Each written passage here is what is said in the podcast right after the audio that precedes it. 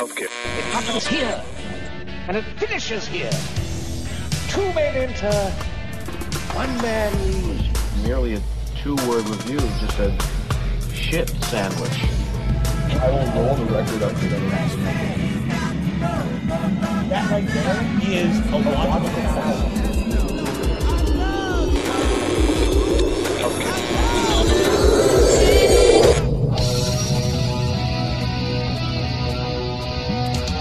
Welcome back to the Basement Fellow Music Lovers. You are now tuned in to yet another exciting adventure with us here on Chunky Glasses, the podcast. I am your host, Kevin, as usual, and you are in for such a wild ride today. Glad you joined us here on hashtag Rhythm Nation Day. Spread that one around. Um, you know, we like to do this little discologist series where we dig a little deeper into albums that either mean a whole hell of a lot to us or or part of uh, history. I mean, a whole hell of a lot to the universe, if you will. And this one that we're talking about today, Miss Janet Jackson's Rhythm Nation 1814, is certainly one of those. This album came out in 1989, and uh, it, it, it, man, I, I can't even like fathom the impact of it now. But it was, uh, you know, she had come off Control, which made her a superstar. Uh, and and people were wondering, well, she's Janet. What's she going to do next? And uh, what she did was lay down a statement, uh, a concept album about the state of the world as she saw it in 1989. That is, sadly, uh, the issue she's all talking about: racism, sexism, uh, education in inner cities. Um, just the sad state of, of America maybe uh, is is still relevant today, and and uh, maybe that's why we all picked up on a little vibe and started listening to it. So a few of us did, though. I was one of them. Timothy Anne Burnside from the National Museum of African American History and Culture uh, was another one, and uh, Marcus Dowling. And uh, we said, hey, we, we were feeling this vibe, and we need to talk about this. And so that's what we did for damn two hours and ten minutes, I think. And uh, so that's what you're gonna hear. If you haven't, if you didn't see my tweet earlier yesterday, if you haven't done your homework on this, uh, please go back and listen to it. And uh, before diving into this, I would hate for this. This would be weird if you've never listened to this album. Uh, but if you know this album, if you love it, and you are uh, a fan of Miss Jackson and a fan of important albums, a fan of uh, history shaping albums, then this is the podcast for you, kids. This is a long podcast, and I am done talking to you right now. Uh, let's head on down to the basement where me and my friends, Timothy Anne Burnside and Marcus Dowling, are talking about Janet Jackson's Rhythm Nation 1814.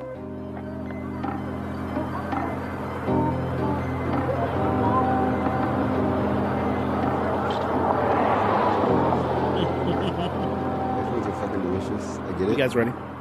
Yes. T- Timothy, have you uh, fully executed Rhythm Nation Day, the hashtag? Um, the hashtag is happening. Yes, It is? it is Rhythm Nation Day officially. What's Yes. our I, I decided and declared What is our social market penetration? for Rhythm Nation Day. Yeah. I don't know. I mean, how many are we reaching? If you start a Ah, hashtag, come on. I started. I mean, it was like an hour ago.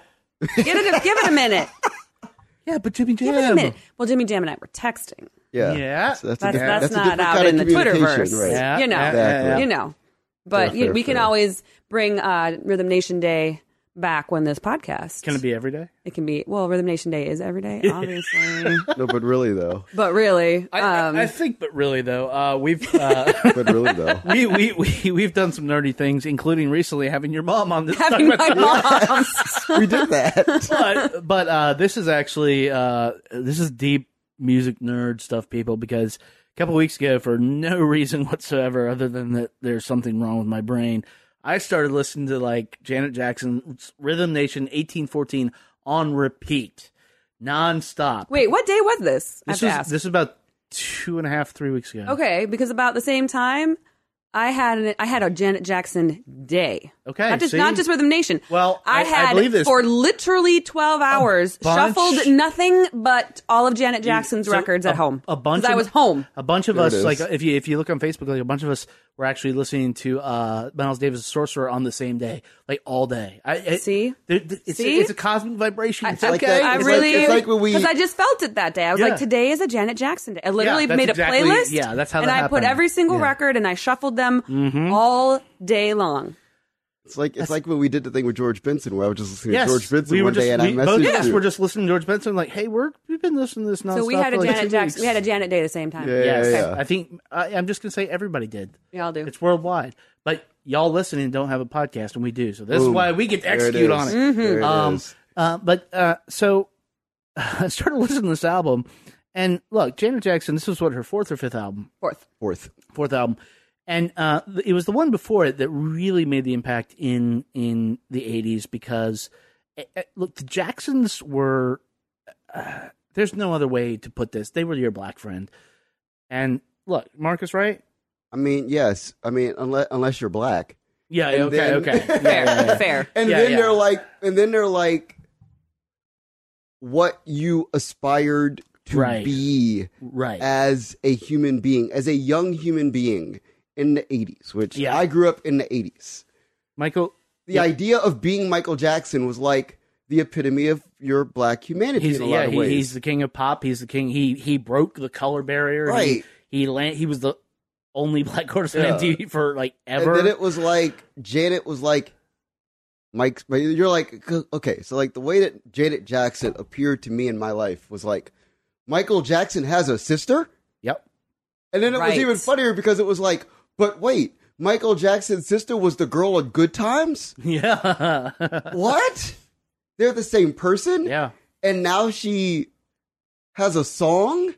And when she came out with Control, Right, and and I, It and I forgot it- about the album. I didn't know about the album prior, yeah, mm. but I definitely knew about Control, and I was Everybody like, knew about control. yeah. and I was like, okay, this is epic, and Well, you you guys were both like little kids, and I was like a teenager, right, and it was like wild to see for the very first time, like black, white women. It didn't matter, like women actually just being like, "Oh no, This is And- my jam. this is your jam. And honestly it was like miss insert your name if you're nasty. And that became a Oh thing. yeah, yeah, yeah, yeah. and and and in the 80s that was not a thing that happened. Just um but uh but basically control was just a mega hit. It was a mega uh moment in culture. It was one of the most important albums of all time i think right would you say that yeah. Absolutely. yeah. Oh, is it in the museum Um, my personal cassette tape of Control is on You- display, which God. you stated, I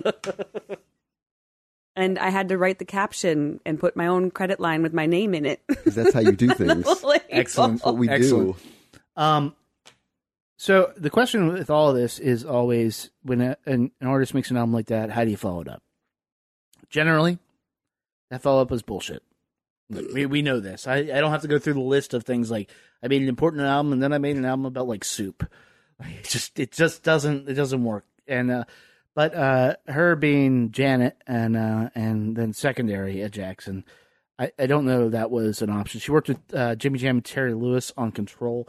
She stayed with them for, for Rhythm Nation 1814. And in 1989, I think she started this in 1987. So Control was 86 Yeah. And started this in 1987. And to give you an idea of the landscape of of music in 1987, you have the Pixies, one of their most lauded albums, Doolittle, uh, Paul's Boutique, which is a whole different thing uh, that we will probably talk about at some Yeah. point, uh, because still, like what, like 30 years later, I still haven't wrapped my head around the impact of that. Um, and, and why it might not be a good impact, but uh, but three feet high and rising, the Cure's disintegration, another thing that we're gonna uh, pretty hate machine, full moon fever. We talked about Tom Petty. Uh, you've got uh, a little band called the Replacements. We're still kicking around. Prince had sold his soul and made a Batman soundtrack. Hey man, Yo, that's a check. Hey. I am- That's like five checks.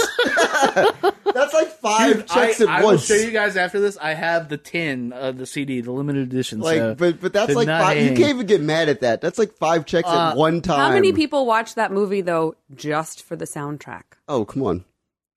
not Really? at the time. Really though, Maybe Party Man, Bat Dance. Okay, that's the Well, only reason. may- people, I mean. Still. And this is for Casey, Eric Clapton's Journeyman. ooh, Right. Good, good stuff right there. Uh, but and and then uh, Mother's Milk had Red Hot Chili Peppers, and interestingly enough, uh, Nirvana's Bleach. Yeah. Like, see, so to say this was a louder than love, to say this was a a remarkable year for music, uh, I don't remember it as such, but in hindsight, this is fucking. It looks it looks fucking great, but but- but but none of them, uh, Yeah. were, none of them were this, and and But- and Rhythm Nation started off. We're gonna play a little chunk of this right now, and and then get into the discussion about what makes this album not just I think the best of all this bunch, but also it it, it is shown is borne out. This may be one of the best albums of all time, guys. So, uh, Not even close. Rhythm Nation 1814. Here's how it starts. We are a nation with no geographic boundaries, bound together through our beliefs. We are like minded individuals, sharing a common vision, pushing toward a world rid of color lines.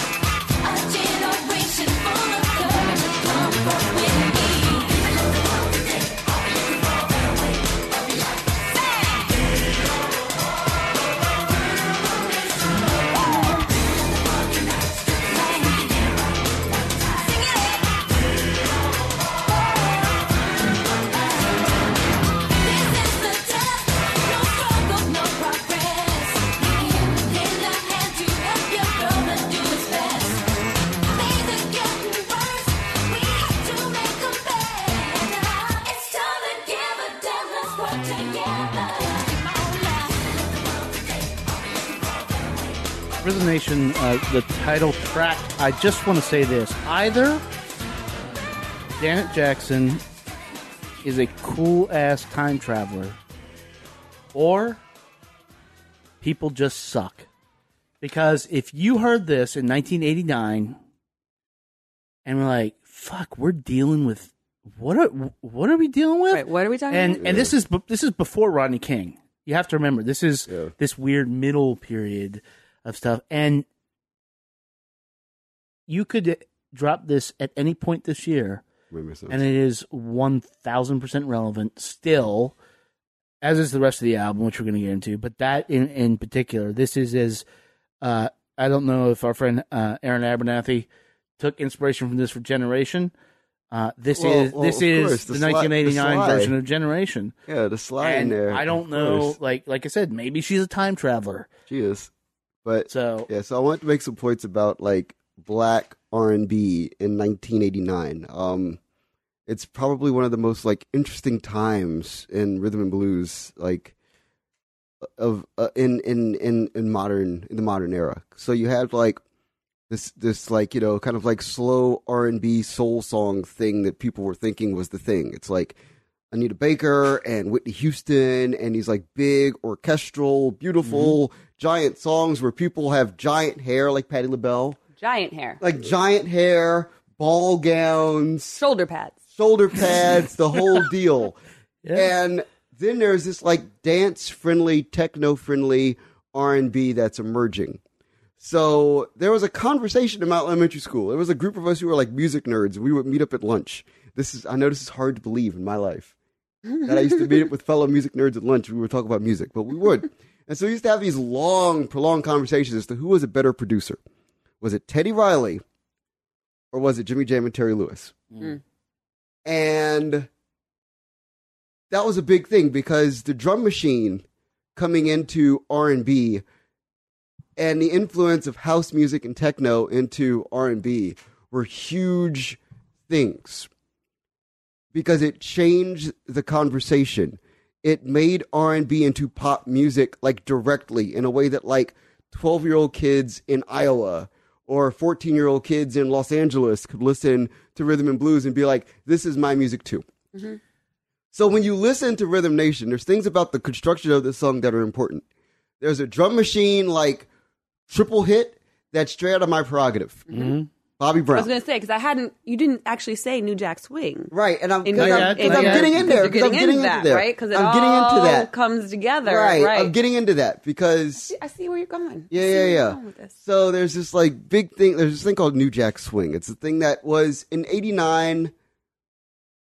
A like it finally had a name because the name comes from song that Teddy Riley produced for Wreckx-n-Effect, mm-hmm. which is my favorite song of 1989, by the way, called New Jack Swing. Um, I, I think if if anybody saw the film New Jack City, which everybody did, and yeah, everybody but, bought but the that soundtrack, comes that comes you by it '92. But that comes by '92, Right, but that's So when, you have that's a- when the rest of the world found right, it. Yeah, right. But the but there was like so like it's intriguing because at the top end of this, you have all of these groups. You have Guy, which is Teddy Riley's like trio with the Hall brothers, doing like Teddy's Jam, which is you know, Jam, oh Jam, Jam.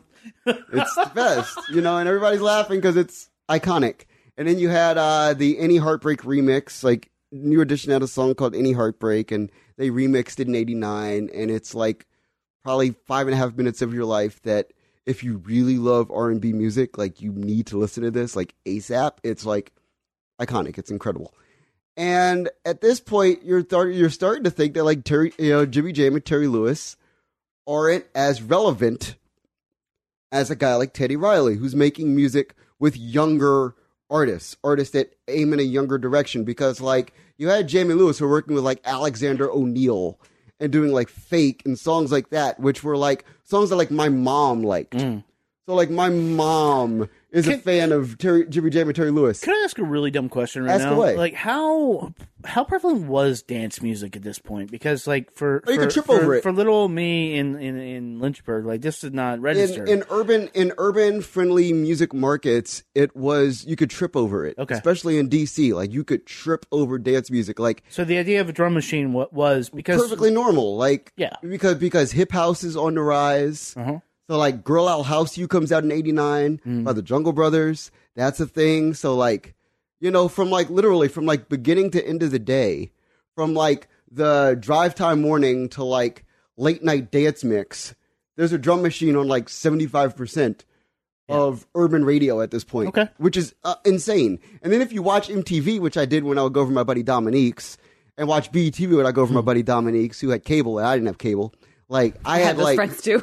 Yeah, so my friend had cable, so we were Friend and- with cable. yeah, so like seventy five percent of what you're watching on MTV at this point Right. also has a drum machine up under it. So all the drums are are programmed in such a way, and the thing that makes this album important to get this back to this record that we love Yeah. Mm-hmm.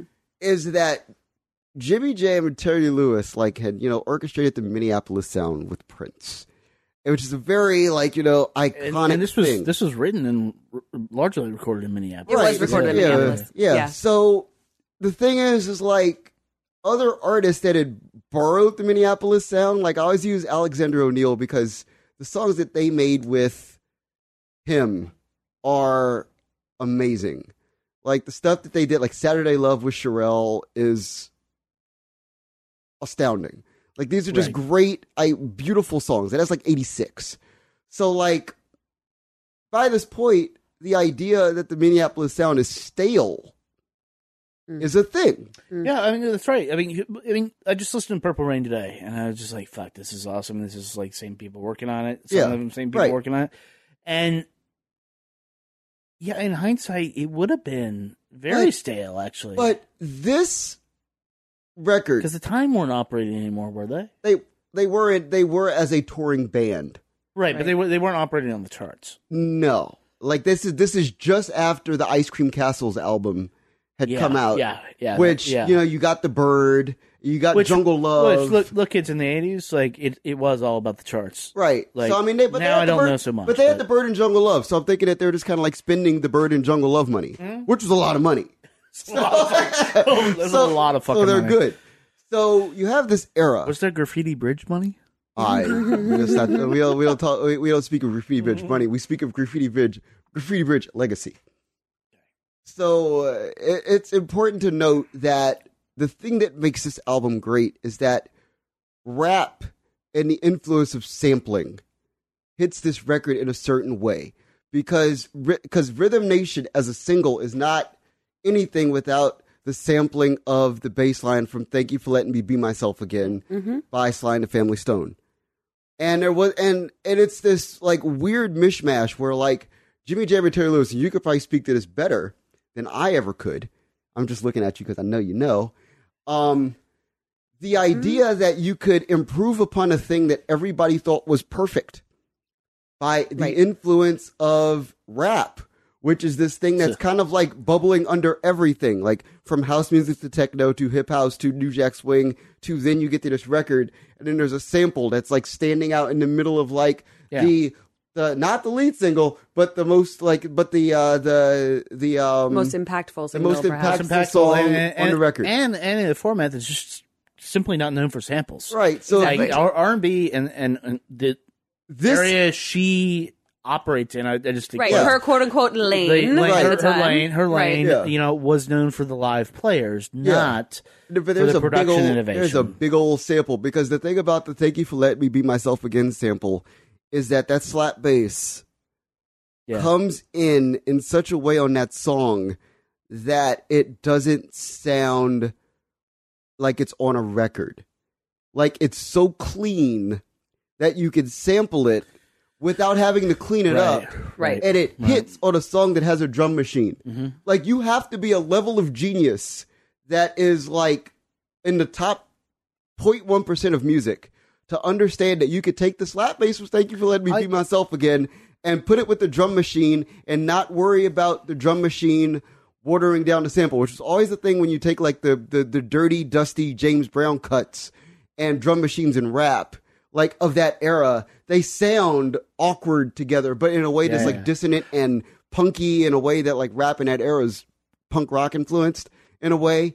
But like this is just so clean Uh-huh. that working against that drum machine, it just like elevates the thing, and you're like, okay, A lot of people didn't even know it was a sample, Right. No, Because it because it, it it gels so well. yeah, it's like And, that is the brilliance of Jimmy Jam and Terry Lewis. And- Right. and I- And their ability and willingness to embrace what's happening and not just continuously exist in the space that they created. Right. They're willing to bring in other elements and like be in the present and the future Yep. in Right. terms of their production. yeah, And I want to I want to play an example of this. This was actually the first single because you had to ease people into this. Like you could mm-hmm. not. Yeah, we should backtrack. We should backtrack. no, no, you should because, mean, because Well, here's well, the thing. The, social context will be important after playing put, this. put, Of put this put this in the social context of like if you're talking about the nation, like you're talking about the nation of Islam, and you- and you're co-opting that for, as a mm-hmm. rhythm nation. Well, not necessarily. Not necessarily, but that's one connotation. Well, right? but she actually said, I was thinking of this musical community of people, She and we have a nation that comes together no- around the music. but so there's in the no way. external, but the external world interprets it yeah, right. in, That's- Richmond, in Richmond, Virginia, I, I, I understand. right. I we just, understand I mean, her intent. like there, there's, there's the intent, and then there's the way it's perceived. Absolutely zero chance that uh, a white person anywhere on the planet hearing, or a black person for that matter, hearing "Nation" and a song about civil rights and and Right. a good society does not make that connection. Yeah, but, but- so they had to sneak into it, and and to that point, they snuck into it with with uh, Noah Berman is a friend of mine. It's one of his favorite songs actually. Let So- me know it's today. so Uh, smooth. and but So good. and it also uses drum machines. And if you think about it, you know, I mentioned uh, Pretty Hate Machine was out this year. Hmm? Like, it's kind of industrial. The whole album is kind of It's industrial. very industrial. because, But- because but- of techno in Detroit. But this you is know? missing. They embrace that.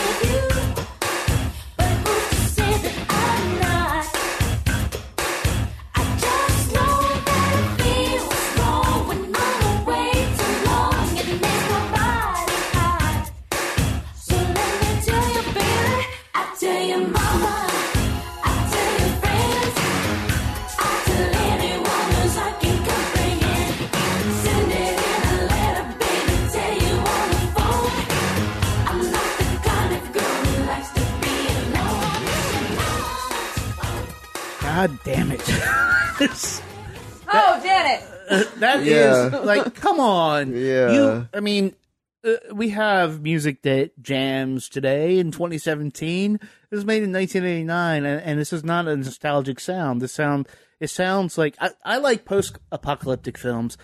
They resonate pretty hard in 2017. Yeah. But this, this, and she emulated this in the videos for this Hmm? a lot. Not in this particular one, but uh, but this feels like music from beyond, and Hmm. yet that's a that's a classic soul like emotional hook. Mhm.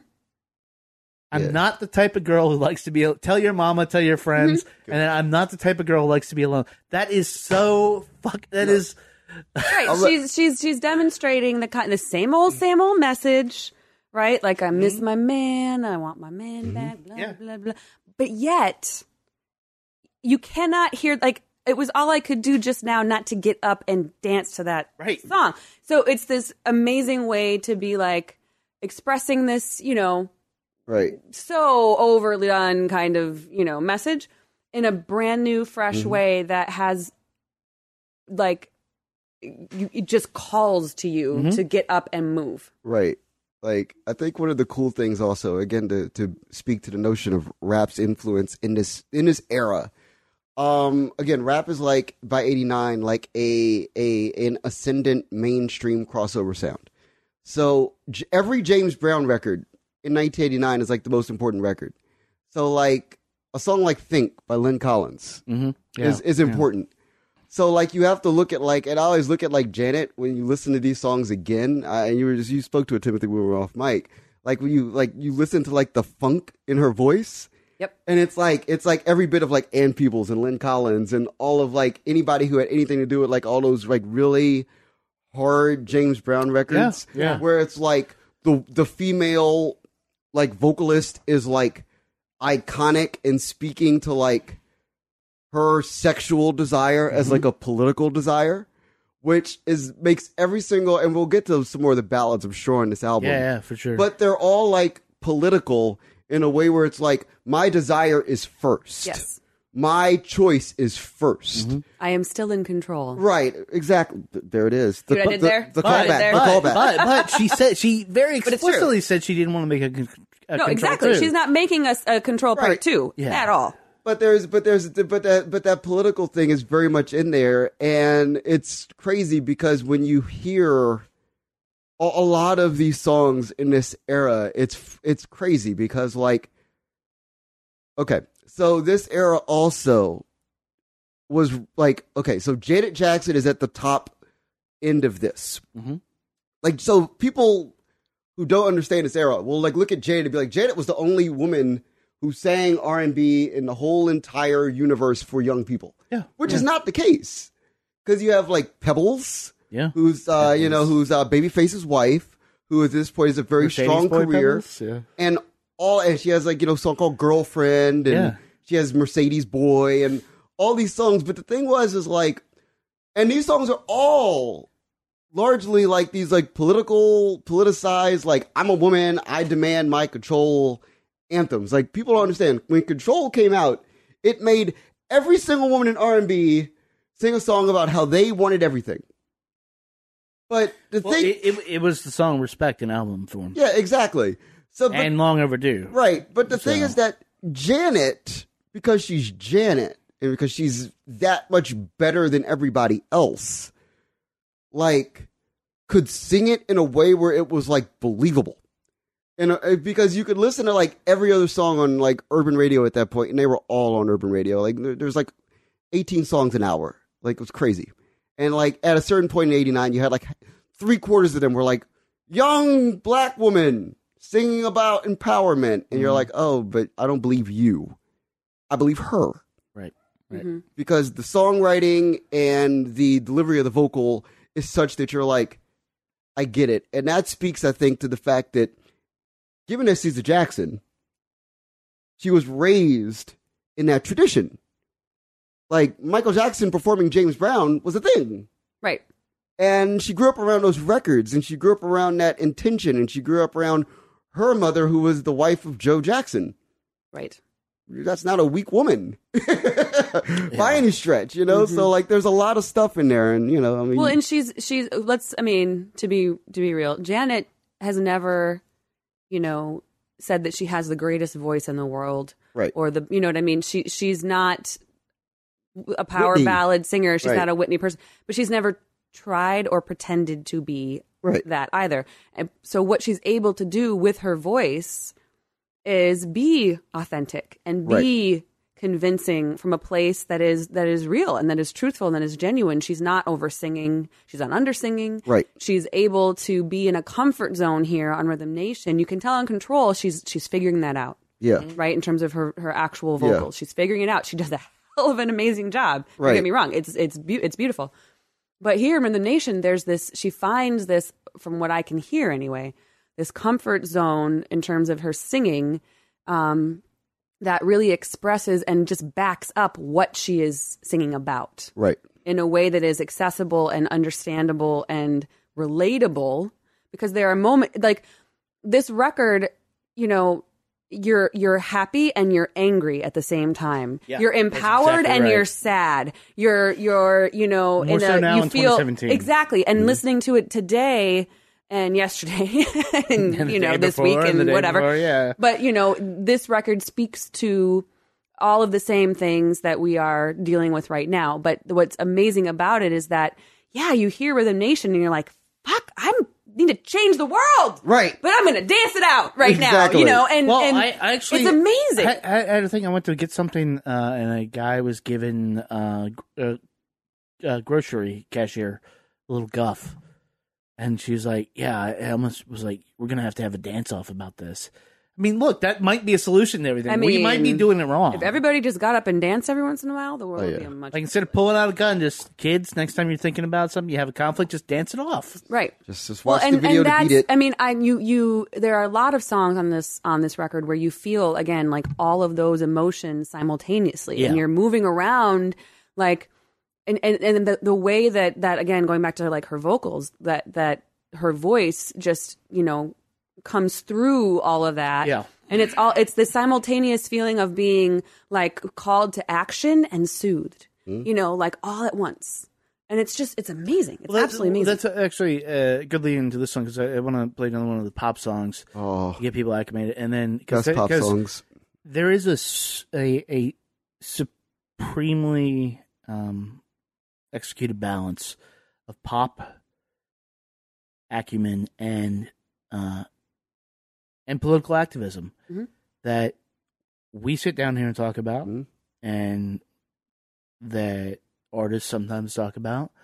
But in spending so much time with this in the past like few weeks, like I struggle to find like any other album that really does this that well because you can you can you can reach for this, you can pull it off your shelf, and you're gonna have like, huh, this is just my jam and this is my thing, and then all of a sudden you're gonna get hit in the side of the head and in the heart Mhm. with a call to action. call to action, a reminder Not preaching. that no, not not in a preachy way. No. a reminder that there's work to be done, that people are in a really shitty place right, Right. now all over the world, Yep. which is a constant, Mhm. um, and that you know it's okay to take a minute in between those moments to be in love Yeah. or to not be in love, to be longing or And- to be grateful.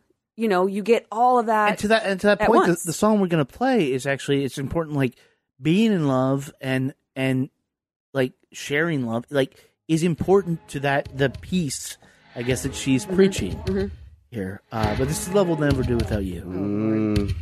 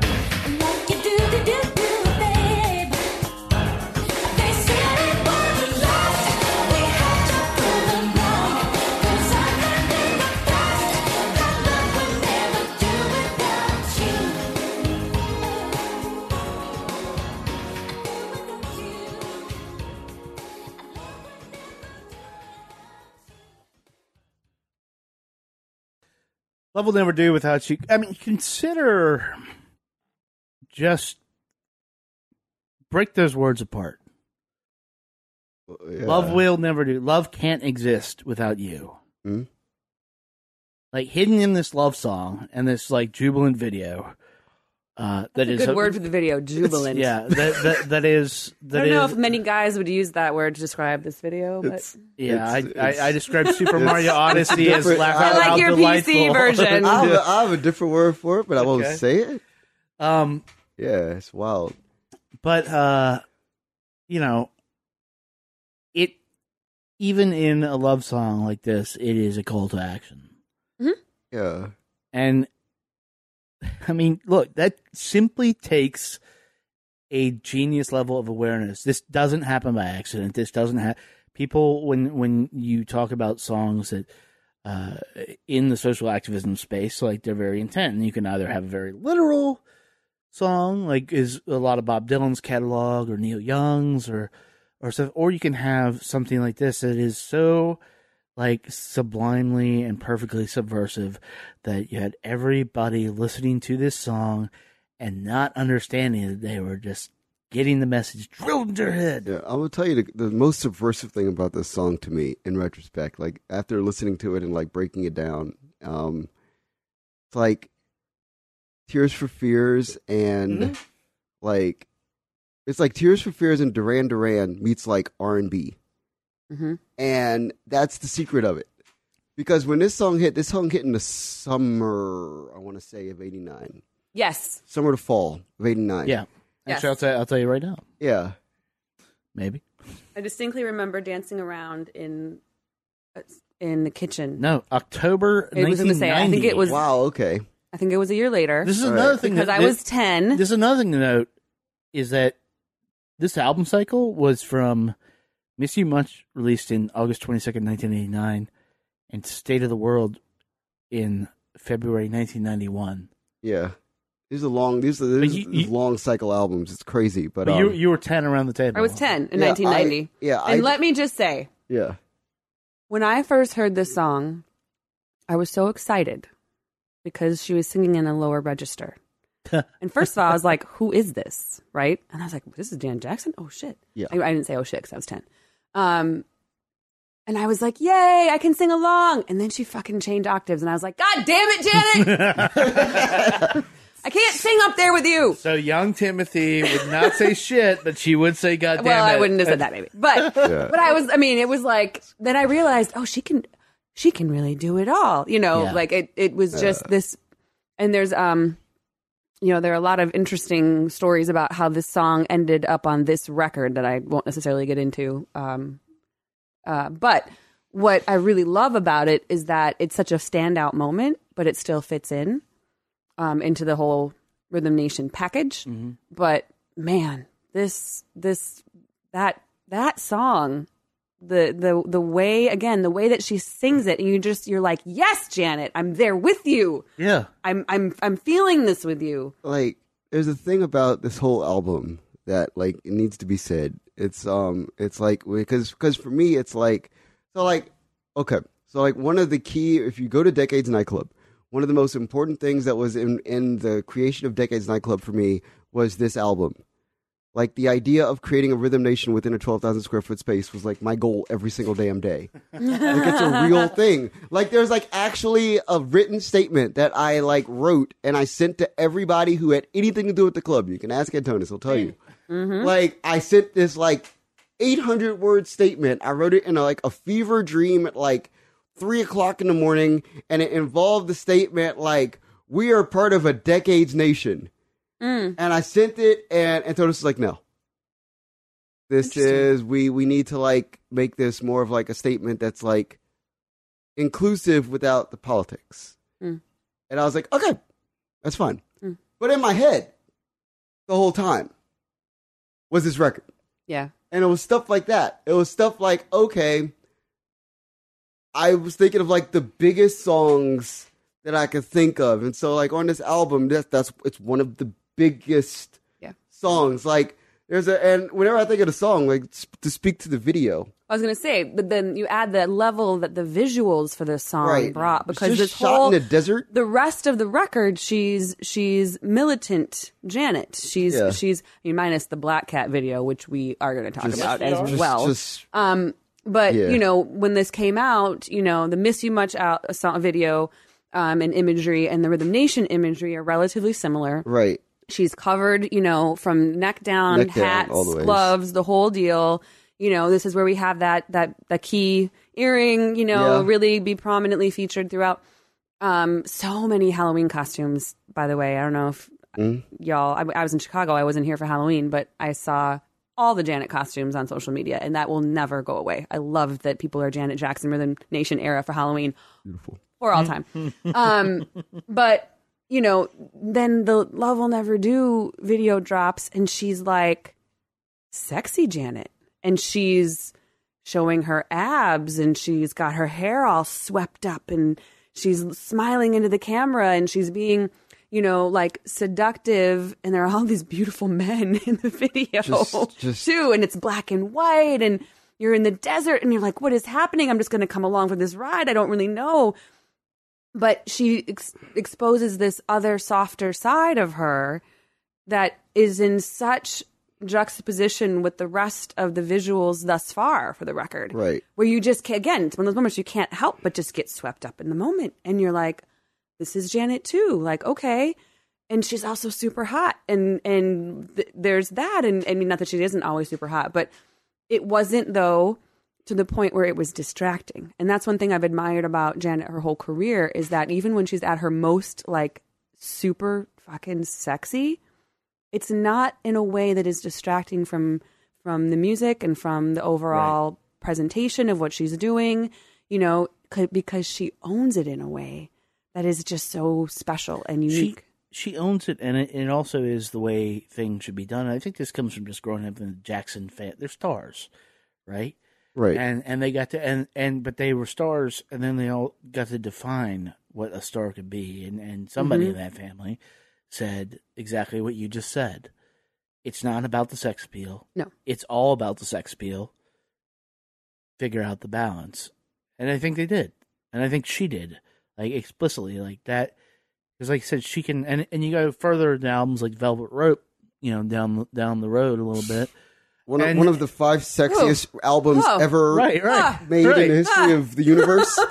You just Right. So so you can you can Oh you, you can go down uh her career and see these points where she just zigs and zags in and out where she's using her agency as a woman yes, and yes, and exactly. and being like this is the time to sell it this is the time to not this is the time when you're talking about a universal thing this is the time i'm going to use this thing that you think is just all about sex to talk about a universal thing and you're not going to know until i've got you It's like getting okay. So like every time this album gets sexy, it just it's like it's like a smack over the head, like like just to like it's like to keep okay. So like there's a a, a moment where Lauryn Hill says, "I added a motherfucker so you ignorant could hear me." Mhm.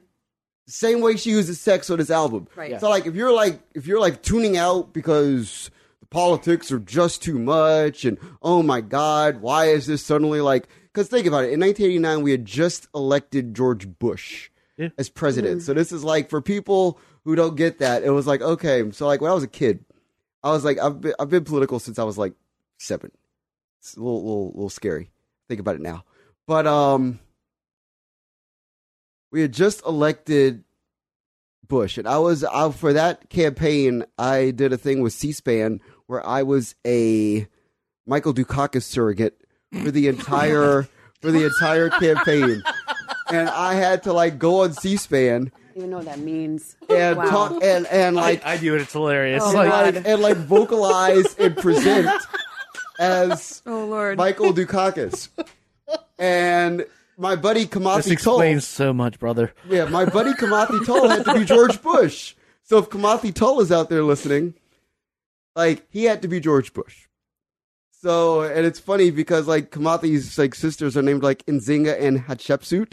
So like sure. given that he was George Bush, that's actually really funny. hmm And I was Michael Dukakis. So like, you know, watching that that was like the first election where I became politicized. And this is at a time for black people where like, you know, like relative like wealth is like a relative thing. You're like, oh, like, okay, if you were poor, then this is like t- maybe for like my mom. So, like like I grew up kind of poor. So like my mom, like this is like the first era where like relative wealth was a thing. Like she could access numerous credit cards and like life was pretty good. Like I was telling Kevin earlier, like we had more food in the refrigerator. hmm I was like, I was a fat kid growing up. So like more food in the refrigerator was like a thing. I was like, this is dope. Like we could have pizza like three nights a week in McDonald's. Yes. Like, I like the fact my mom was making more money. I like the fact that black people are winning. So then George Bush gets Right, I was saying, elected. and then and then you're like, ugh. So this guy's like this guy is like Ronald Reagan, but doesn't have the charisma. So I don't feel as happy about getting screwed over as I used to. like used to like it used to be like, oh yeah, we're poor, but the president is awesome. He's just entertaining. God. if I've ever thought. Isn't, isn't that what Trump thinks is going on right now? Of course he does. like Trump thinks the same thing because Trump loves himself some Reagan. Yeah. You could tell.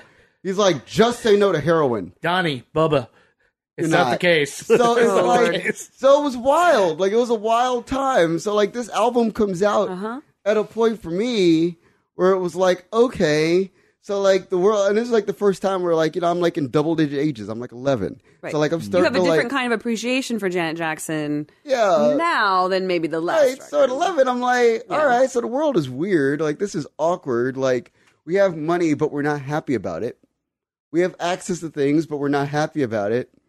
Okay, this is awkward. And then there's this record that kind of like shepherds you into like Right. understanding like the lay of the land in like a larger sense. It also then- makes it okay for you to feel frustrated. Yeah. and that- Mhm. and, and her fr- Yeah. there are there's a lot of frustration on this record. There's a lot of angst on this record, Right. and there's a lot of you know like pushback to. It's interesting how she pushes back on you know these fictional you know figures in the songs, Yeah. But taking out of that individualized context, you kind of see how she's pushing it back against you know what's happening in in the country, what's happening in the world in a much broader sense, and speaking to these issues in a way that's like I'm directing my anger at this guy, Right. right? In whatever song Right. it is, Yeah. But you know, I don't understand like in, in Black Cat, I don't understand why you insist on doing all these things, Yeah. right? Yeah. Um, but she's talking to this guy in the song, but really she's talking to the world, being like, "What the fuck, y'all? Like, Yeah.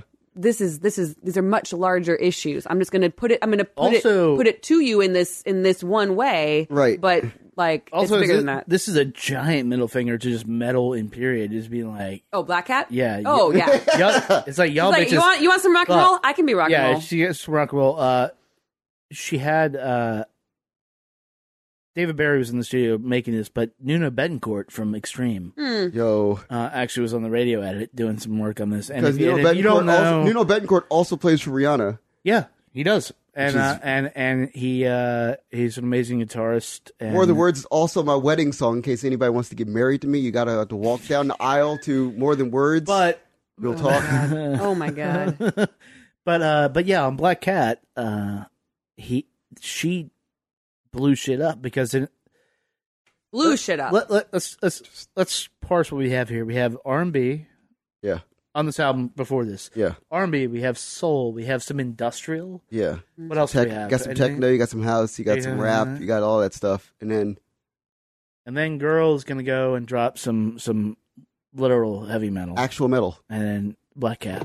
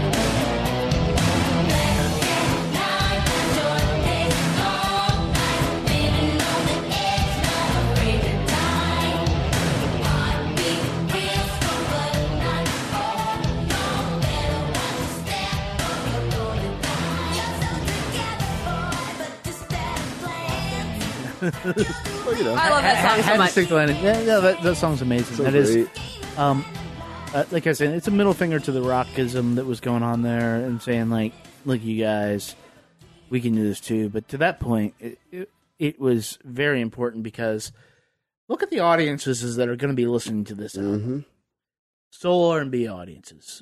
What is the chance that they're going to listen to a metal album? Kind of slim. Slim to none. Metal Bros. Not buying Janet Jackson tapes. What we talked no, what we talked about though, using her sex appeal, well, right. right? So They're watching her videos. they're watching her videos. So like they're just like, and I believe in the video she got uh Billy Idol's guitarist Stephen Stephen Smith, I think is his name, uh, to play, even though he didn't play on the record. And so you've got this like cross current of of of stuff again, bringing people into this thing of being like, you know what's gonna, you know what's gonna help fix us? Like we find this unified place, Exactly. and that may be the most subversive song of the '80s. It's it's crazy. Like um, you can't. I mean, yeah, because you can't. yeah, I was I was a I was a metalhead. You know that. We've I- yeah, I know this. that. I was a giant metalhead at this But point. you were you were rare. Your No, friends I was weren't. rare. I was rare. I was really, really, really rare. And like, Black Cat was like the first time. So like, I was ostracized in, in, in elementary school. This this whole album is like speaks to like fifth grade Mm. in my life. So like, I was like ostracized throughout fifth grade, like comically to the point where it was like Because just- of just- metal? Yeah, but largely because I had like okay, so like I liked the music that the kids had picked on me didn't like. So that I could be left alone. Mhm. That was my big idea. It was like, okay, you like you like rap, well, I like metal. You sure it wasn't because you liked Solange better than Beyonce? Well, that that's the truth. That comes but- later. Yeah, that comes much later. But any of it, so I was they like, knew. They could smell it. yeah. So uh, so no, I was like, okay, so like you guys like rap, I like metal. There you go. So you know, you guys like like like hip house, I like actual techno. Oops. So you know, like yeah, you guys are screwed. You can't make fun of me. So Black Cat was the first time that like I had conversations with like the coolest. Okay, so like let me think. Um, shout out to Patrick Quinn, who probably be listening to this podcast. Patrick Quinn was the coolest kid in fifth grade. Patrick Quinn was a fan of like everything that I hated. He loved like LL Cool J and like Run DMC and like all this rap stuff that like I was like, okay, it's cool, but like you guys like it, so I can't like it because I don't want you guys to pick on me and make me like recite the words that I'm bad and I can't do that. So the first time that I ever had a conversation with like the coolest person in my life was because he listened to Black Cat and he was like, "Why do I like this song?" Mm. And I was like, um, Bon Jovi, um, Poison, um, all these bands that are awesome and kick ass. They this song is all of that stuff in one song. So like, if you ever need to like catch up on all the music that I've like listened to in real life, it's all here, Yeah. And that's what makes it great because it like it literally forced black people to listen to metal. That and this is and this is the, the key to make Without that, even realizing it. Right, without even often. realizing it, because that's the point with like Living Colour, which Yeah, comes out of of this Living Colour, because yeah. let's talk. Shout out to the Black Rock Coalition. Shout out to like Yeah, this is 89, 90. Yeah. yeah. So shout out to all those guys It's in absolutely that. Brooklyn. Where where was Michael at this point with this? Because he eventually like did his. I He can't remember if it was before He or did after Dir- this. before he did Dirty Diana. Yeah. Before this. Yeah. Oh, yeah. So like, because I was gonna mention Dirty Diana was like the song for me that was like, oh, like there's there's rock. It's Right. happening. Like there's a big old like big old riff in Dirty Diana that's just like, oh, that's that's everything. Yeah, it's a hard Yeah. song. Yeah, and then it's like, but this was the one again that for every black person that like kind of liked rock and roll, it was like your moment to like stand up and be like, me, me, Right. me, Right, and then for And all, she's proving a lot of points. right, By by she's she's proving a point tight. by by just by doing rock and roll period. But she's also saying, okay, y'all think I'm just this like uh, you know, my music is based on technology and and you know equipment and it's not you know whatever okay here here's the video for this song and it's going to be a live c- Mhm. performance Yeah, of yeah. me with a band with a guitarist i'm going to headbang Yeah. you know it's going to be demonstrating the like white dress shirt. the the op- the button down white dress Yeah. shirt tucked with the, or not not tucked in sorry tied, Tied at at the waist Yeah, yeah, yeah. uh, white shirt that she then sweats through. And not that I was, you know, but I mean, come on. How do you not see that? Um, Eleven. and, and it's, Timothy, and it's, I was eleven. I was, yeah, uh, 12. fair. But you should have this, seen the wardrobe failure coming. I mean, I'm just no. no. But what's amazing, you know, is is here's another image that she's presenting from this record. So it's an interesting combination of the militant, you know, like harder um, visuals of Rhythm Nation, the song, and you know, Miss You Much, even with the Love Will Never Do, the little softer, more sexy side, and with Black Cat in terms of the video and the presentation, she Right. puts them both together in a really amazing way. But and it's also demonstrating a level of not vulnerability, but of just realness uh, on her part Yeah. because you know she's she's not presenting this video that is made to perfection. Right. It's it's a it's a moment. She's giving us another moment. you know, and it's it's amazing. And yeah, who doesn't hear the? We were just talking about, you know, while the song was playing, like the Bon Jovi little drums, like Yeah. this, the that, all of their elements.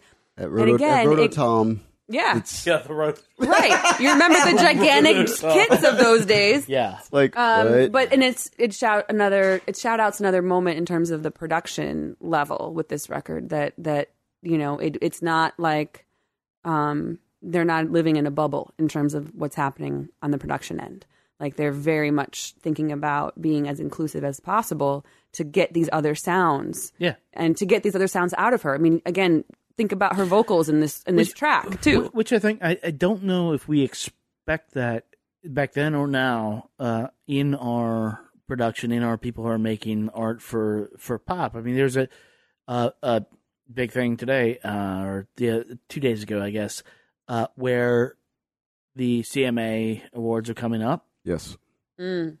and uh, CMA foolishly put out something saying, "Okay, but you can't ask any of our artists about guns." Or any politics. oh, i didn't see this What Yeah, now? yeah, yeah, Yeah. So, so they couldn't Yeah. ask their. haven't this week has been a little busy I Yeah, yeah. You're you're hanging out with Obama. It's Bro- you broke the internet. I mean, it's not a lie. and Lin Manuel. It's not a lie. Yeah. Yeah. But uh, but so so so and now you're in a basement. Now I'm in a with basement. us. So what's up? Yeah, it's cool. It's Um, all good. So so uh, yeah. So they basically were like, you can't talk about these things and these because it was entertainment. And and Hmm. again, back to a point I made earlier.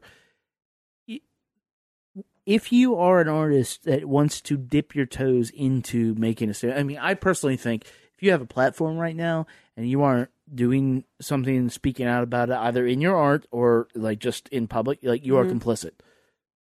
Full stop. Like there is no career period worth just glossing over the things Right. that are affecting like the people around you. But and that's just me. I'm not speaking for anybody else here. But So wait, they actually issued. They actually said they you- said they said you, you, cannot, talk about these if particular you cannot things. talk you can't talk about these and if you do your press, politics. press credentials will be revoked. yes, So okay, I just have to put this out there, and this is gonna be a total sidebar, but this kind of feels like there's something resonating still from Beyonce being on the awards last year. Absolutely. you might be right. and the pushback that they mm. got for that, which was a fucking an amazing moment. That was an amazing, The best beautiful moment. performance. The best thing. The, the best, thing, that happened that night. Like, let's just be honest, and not just because it's Beyonce. And we're getting there. This is But- we're but feeding that's- into it, yeah. Right. So so then fast forward to a year later and they're being proactive about what people can or cannot say or do in Mm-hmm. a way that um okay. That's That's offensive. that's really interesting. so and Brad, No, Pa- Brad- no, last Brad November Paisley was- happened yeah, and last stuff. November happened. And, but Brad, Pa- yeah, but I things mean, and things you didn't see the BET Awards or whatever other award ceremony that's happened since November issue Yeah. anything like that. Well, I mean, but you you know, no, no, you I'm wouldn't. just saying. I I, I A- agree a- with as you. the last bastion. Somebody of, out of there is going to money-making be doing a think piece about the relationship between this messaging from them and the Beyonce performance and the reaction to that. I it's think going that, to I happen. think that's our podcast. You this might year. he might be sitting here. yeah, might he. I might have just given. he might- Damn it, Marcus! I could have written that shit. shit. Anyways, back on track. You But- can- you but can the- have it. You but can to relate it all back is is that is that is that Janet Jackson was able to with this album pull that all into say all the things basically. Oh, but And, seriously, and be like, you know what? Yeah, we're gonna talk about. We're this. gonna talk Black about Cat this. is about the drug epidemic, Yeah. specifically in the black community. Right. right. it's right. a metal Right. song about the about drugs in the black community. Let's just point that out. That's Yeah. crazy. It's crazy. And She says the word drugs. Like Yes. she she uses this. It's not. She's not, not subtle. masking it. It's just like- you know, like. But if you just listen to it on the surface level, she's mad at a guy. Like I said before. Like Yeah. if surface level, she's angry at this. You know. No good boyfriend or whatever who's Yeah. always running in the streets and getting involved with gangs and whatever. But it's a obviously as as we're seeing right now, it's Right. a much bigger message, Yeah, and she's it's a speaking to a much message. broader problem. and and that actually is I think the gist of the album between the interludes and and and Mm-hmm. a lot of the songs, uh, especially one of the songs we're about to play here, is that it is a much larger, much stronger message that uh, that was aimed at uh, at that time. I think Yeah. George Herbert Bush's America. Yeah, Sure. It was because that was such a. It and was, saying, "Hey, you know, we have a chance now, and you got we got your ear. yeah, but it was like it was Y'all the are still fucking up, but we got your ear."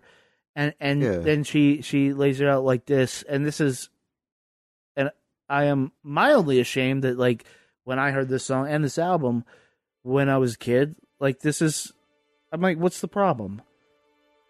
Right. And this helped me realize what the problem was. Right. This is living in a world they didn't make. Children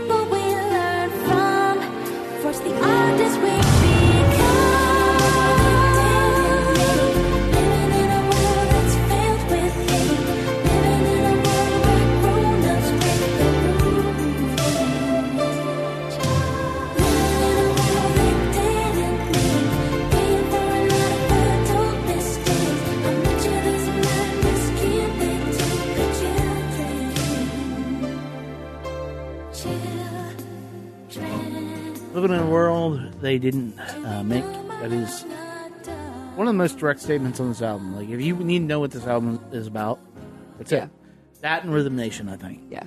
And uh, and she sinks right into ballad mode. She sinks Mm-hmm. right into like oh, what you would expect from Janet Mm-hmm. Jackson or anybody singing about this stuff. And uh, also at that point in history, uh, these message songs were uh, de rigueur. I mean, it was like you had to have it on your album and stuff. You didn't. What was weird is to have it have a whole album be that. And for th- for that, like, I love that song, and and it is one of the more important songs of the album, I think, because it it is kind of the thesis or co-thesis, but uh, you know, it it was kind of like, oh shit, she didn't really have to do that, but she did. She didn't have to at all. She didn't have to like take it as far as she does with this song in terms of Th- think about the messaging. I mean, think about it in terms of like Sting. Yeah. Dream of the Blue Turtles. So you put Russians on there. This is totally different. Like, yeah, She's being very direct. yeah, but like yeah, But uh, one thing I've always this is this is a sidebar maybe, but one thing I've always found interesting. So Whitney did "Greatest Love of All," right? Yeah. And the first line is, "I believe the children are our future." Mhm. Right. The first line of this is basically, "Yep, children are the future, but they're living in an adult world that we created, and it's really shitty." Yeah. And it's an interesting. I I I am not the creator of this at all, but I definitely saw something somewhere about like, is that a dig? Is this Janet's dig at that notion that like children are our future and we should celebrate, you know, like So- this this like so- happy go lovely kind of thing? let, let me ask you. Let me ask you to that don't know. Point. Does it have to be a dig? no, it doesn't have to be a dig Be- at all. Because That's what I'm saying. be- Like it's just interesting. here's the different here- perspectives. Yeah, yeah, yeah. Here's you know, way conversations and dialogues happen. It's like when Whitney said and had a mega Who didn't hit. write the song, didn't you know? right, Yeah. but but she sang it. She She, sang was it. the voice. absolutely. And so those words come out of her mouth. Mhm. And then so all of a sudden, some people are thinking, actually, this directly relates to us in our review of uh, Margaret Price's recent thing. Uh, you know, and she says the thing and opens up a conversation. Mm-hmm. So, like, this this basic. I don't mean basic in terms of like basic bitches. like I mean, I mean, Spice latte of songs. th- th- this basic sort of uh, honest truth is laid out there, and then uh, it becomes part of the culture. Mhm. And then somebody says, "Okay, that's good. Eh, can we add to it? Is Take it one step- take it another step further. Is Yeah. it is it an additive truth or is it mm-hmm. just simply a truth? And in that mm-hmm. case, it's a it is an it is a truth Absolutely. that's open to addition. Absolutely. So, yeah, so I wanted to say again, like the the key the key to this album. Okay, so like context, you know, framing this in the context of like music of this era, because I want I, I hope that people, if and I think everybody else here would agree that if you listen to this album, listen to other music that existed in this era, so you can understand how great this album is by comparison sure, to everything else sure. that came out in the same era. So like the beginning of the song here always reminds me of um Tevin Campbell's Tomorrow, which is off of Quincy Jones's Back on the Block, which came out in 1989, which was a huge thing for Quincy because it was like Kevin Campbell of Graffiti Bridge fame. Oh, absolutely, Tevin Campbell of Graffiti Bridge Frame. You better believe it. So, so Tevin has a song called Tomorrow that starts off very dewy, and it's like tomorrow will bring better you, better me, and it's like very like ersatz and kind of BS, but it was it was a hit for for Tevin, and because that's where culture was at. yeah. Because again, my mom had five credit cards. Life was pretty good. I mean, uh, I mean, like you know, my mom also thought that like you know, like AIDS was gay cancer, but you know, like that's that's a lot of where society was Ho- too. hopefully, she's evolved that view. Yeah, she has, but you know, like that's this is a point to where this album fits in society overall. It was honest and it was frank. I mean, there's parts of this song that sound like, uh, you know, like "Can You Stand the Rain" by New Edition, Yeah. which is a song that again is very benign. Like a lot of R and B at this point is incredibly banal. Like I'm trying to think of every adjective, every synonym I could think of for for basic because that's where music was at this point, especially black music. Like so much of it was like, Are you talking Ju- about the entire Teddy Pendergrass catalog? no, I'm not. Oh, that's a whole other conversation that we'll have. Sorry, Sarah. That's not even true, but you know, like I mean, I know. yeah, I know. not even. But uh, but no. So like a lot of this stuff is so banal and so benign and so basic and so absurd. You're like, I love you, girl, Right. but you don't love me.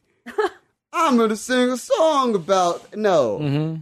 But in the context of that sound, in the context of that sonic framework for those songs, you have a song like this that is literally like, okay, so we're gonna have a frank conversation about reality and about the future of the universe. And we're not gonna use any sort of terminology that makes you feel any sort of namby-pamby sort of way about it. Which is I think one of the things about this album that makes it great is that that's what happens. You're just like, oh, okay, so I have to listen to the words here. Right. And again, it's another one of those reality check. Right. Number one. But, but first, I should say, first you're you're in the moment of the song, and like you said, the sonic construction of it is is a very welcoming space, Right. You know, in terms of the song itself, Because every other song in that era was very much right?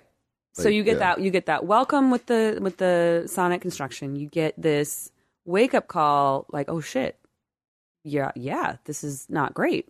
But at the same time, you're comforted in a way because you're like, we can make this better. Right. You know, and and that again, that where every every song on this album, this is a perfect example, gives you all these emotions at once where you you feel frustrated but hopeful. You feel angry yet comforted. You feel a call to action and and you feel like you could actually make a difference. Yeah. Mm-hmm. And Isn't that the way, like, art's supposed? Isn't it what it's I feel like do? that's exactly what Janet does with everything. yeah. Guys, is this the best album in 2017? No, it is, and I want and I want and I want to mention Perhaps why. one of the most necessary Right, albums. and I want to 2020. mention why because I want us to play all right because it would be Yes. remiss of us to not play all all right. All right. Because let's play all right and then let's talk about it because Okay. the key to this thing is that people think that like people forgot for a long, long time that like the great artist can say like one word and make everything all right. So Yeah. like Kendrick Lamar did to Pimp a Butterfly. Yep. And all he had to say on that album was, "We're gonna be all right," Mm-hmm. and it g- made the entire record this dark, angry record like liberating in I a agree, way that I, like I agree with that, and, and also it Empowered it, it people. opened it up like that, and uh, the song I think it was right before it where he, he says hypocrite, and then it goes into all right, right, That opened it up to right. So these kids live in a world they didn't make, but ultimately It's gonna be on a alright. New Jack Swing song that ha- features a remix that which just involves follows it. This follows it. You should right. point out. Yeah, yeah, yeah. So there's a the remix to All Right, like that's not on this album, features Heavy D. Yes. Can we talk about that? Heavy D, one of the great unsung like A and R's, artists, producers, all around hip hop people in the history of the culture. Mhm.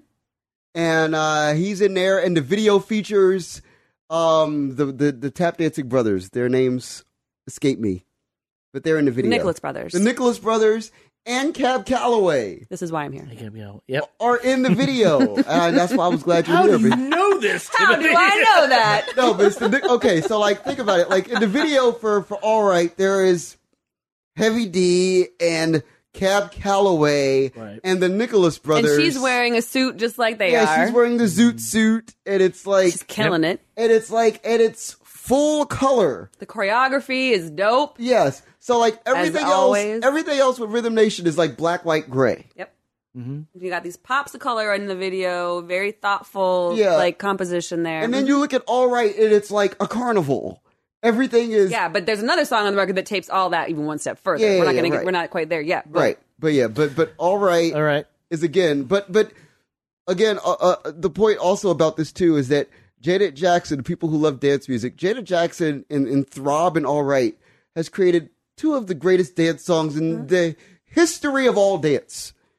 That's what Jacksons do, bro. Right, but It's, what the Jacks love. but it's like, but again, if you listen to this Most of them. record, Not Jermaine. Fuck that you dude. you lose. Oh, oh, you don't have to take your clothes off. Man, I took. I read the room wrong and took it down. Yeah. Let's just listen to a song. We'll talk about Anyway. this. Dance it out, Marcus. Marcus. Dance it out. All right. Dance it out. So good.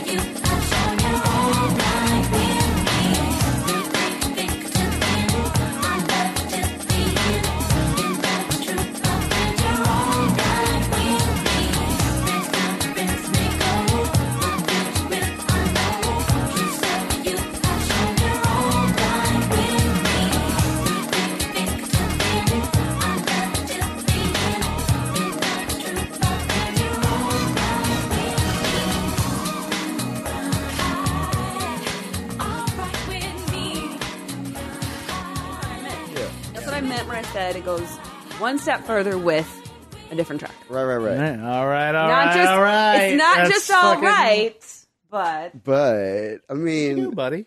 That song is so good. Like, okay, so like you know, like we had had that conversation earlier about how like people like like again when I was in fifth grade, we had these conversations as to whether you know Teddy Riley was better than Jimmy Jam and Terry Lewis. Yeah. And there's Jimmy Jam and Terry Lewis going right into being the Teddy better Riley, than Yeah. being, going right being into the better at being Teddy Riley they than did Teddy Riley. Yeah. which is fascinating because then you listen to and, and so like so again like you know like being you know tying the whole thing in a circle then you go to like remember the time which is like Right.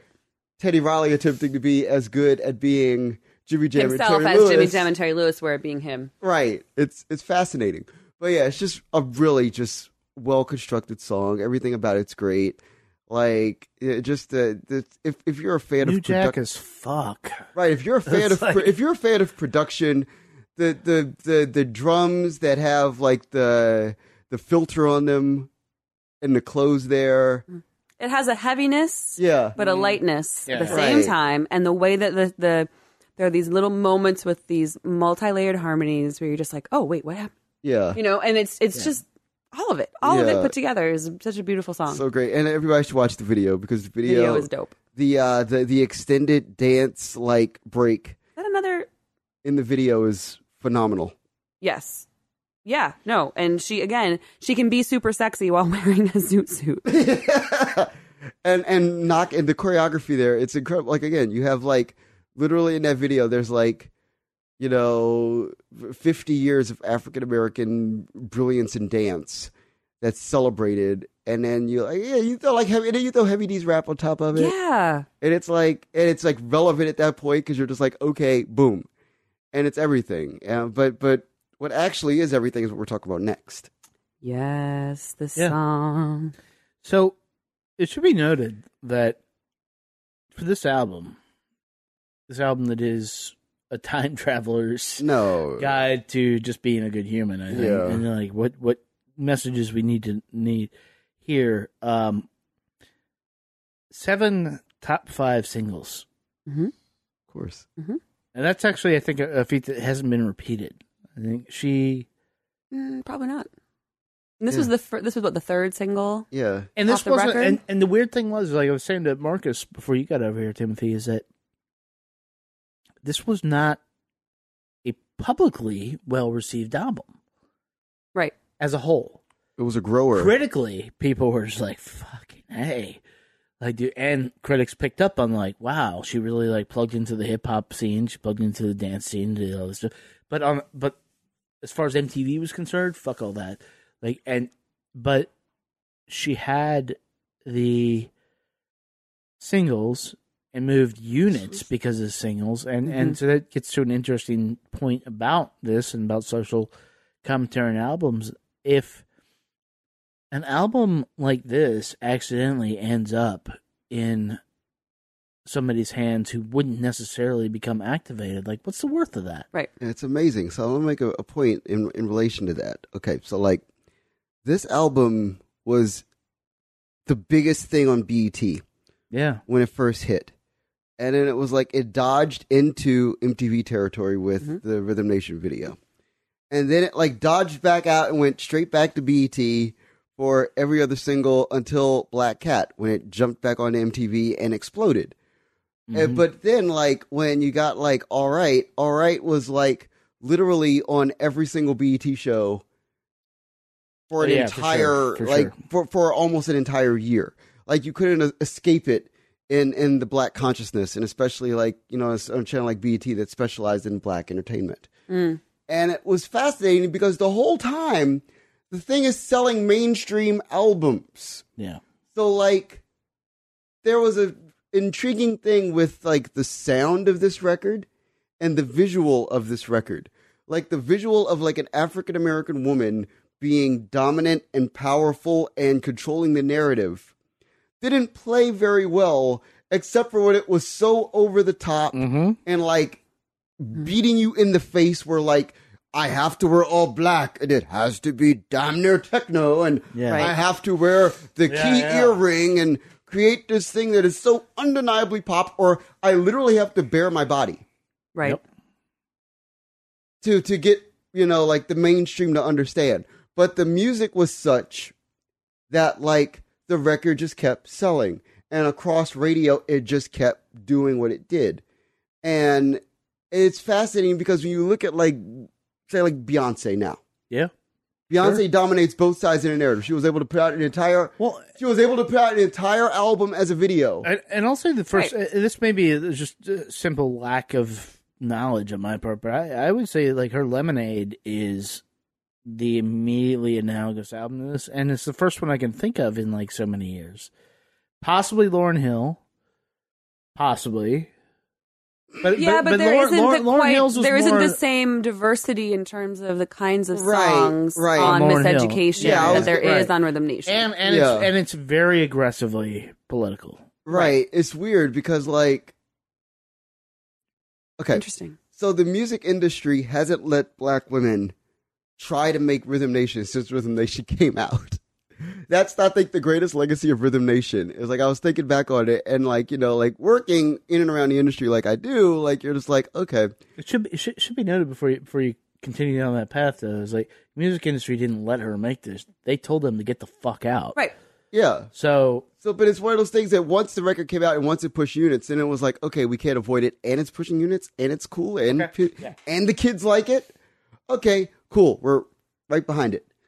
Since that point, like people have come close to Rhythm Nation. and dodged to the left of it and to the right of it.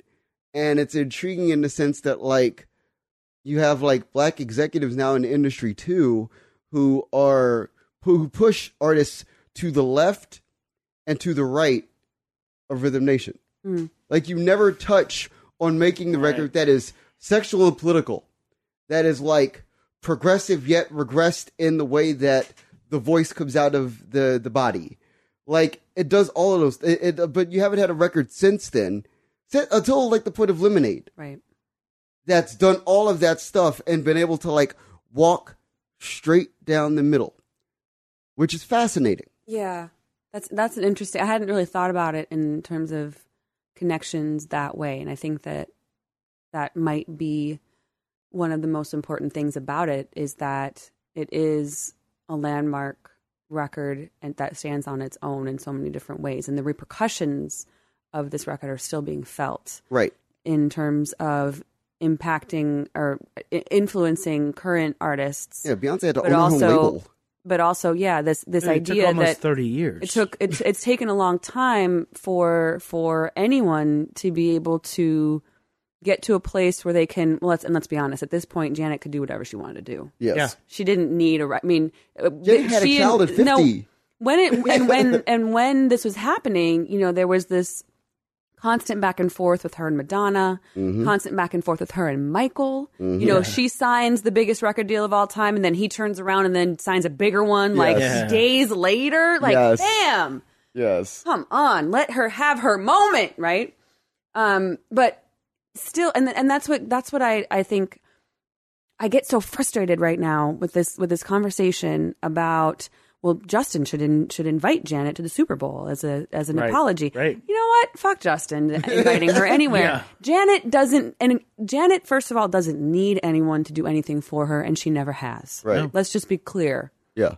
Janet does not need to go and will not be anywhere she does not want to be. Yeah. And stop giving him the power in this situation. Stop giving Justin Timberlake the power by Well, suggesting that he should Timothy, invite you- her. You, know we're in 2017. I'm- but Shit this is what I'm saying. Up, and yeah. it is all fucked up. It always has been fucked up. But Yeah, it's yeah, a perfect example of, and I'm just going to go on this short little tangent, and then I will, I will leave it alone. But this example of the the the white male dominance of the industry Right. Mm-hmm. positioning themselves as the place of authority, Yeah. even by way of suggesting that Justin Timberlake should in, should extend the olive branch to Janet. Fuck that. Janet doesn't need him. She doesn't need the Super Bowl. She's currently selling out a tour Yeah. after having had a baby at 50 Yes. and she's killing it. And and and this record is really that that you know she set it in control. She reaffirmed it with Rhythm Nation, and she continued on that path ever since of like I'm going to do what I want when and where I want to, and I don't need anyone holding my hand. Mm-hmm. I don't because the next record, or maybe it's not the next record, but she literally drops ja- Jackson from her name. Yeah. It's Yeah. just Janet. Yeah. You know what I mean? I don't even need my family name. I don't need anyone. I can do this on my own. And guess what? Y'all can too. Yep. And that's the legacy of this record. And so for it to really, as we're sitting here, making the connection between Rhythm Nation and Lemonade, there are a lot of projects I think in between that time period where where parts of them fit into this kind of uh, concept, right? But to have a whole piece, you know, or a whole project kind of fit in that same space, I don't think it's possible, and I don't think that's a bad thing. I don't. That's not a dig at any artist Right. Right. for not being able to achieve No, no, that no, by any no, no, means, no. right? We're not we're not saying that. It's, it's- just it's amazing that she has been able to to now granted there are lots of, of, of women and particularly black women who have you know who created the platform that on which she stood at this time. Mm-hmm. Yeah. She elevated that platform by you know Yeah. doing and being who being who she is and doing what she does. But she she is very aware of that legacy and very aware of that platform that she stands on. Well, th- yeah, and and the thing about you, you're you're one thousand percent right on that on that saying is that it's not bad that people have not necessarily done this. Right. This is really hard to do.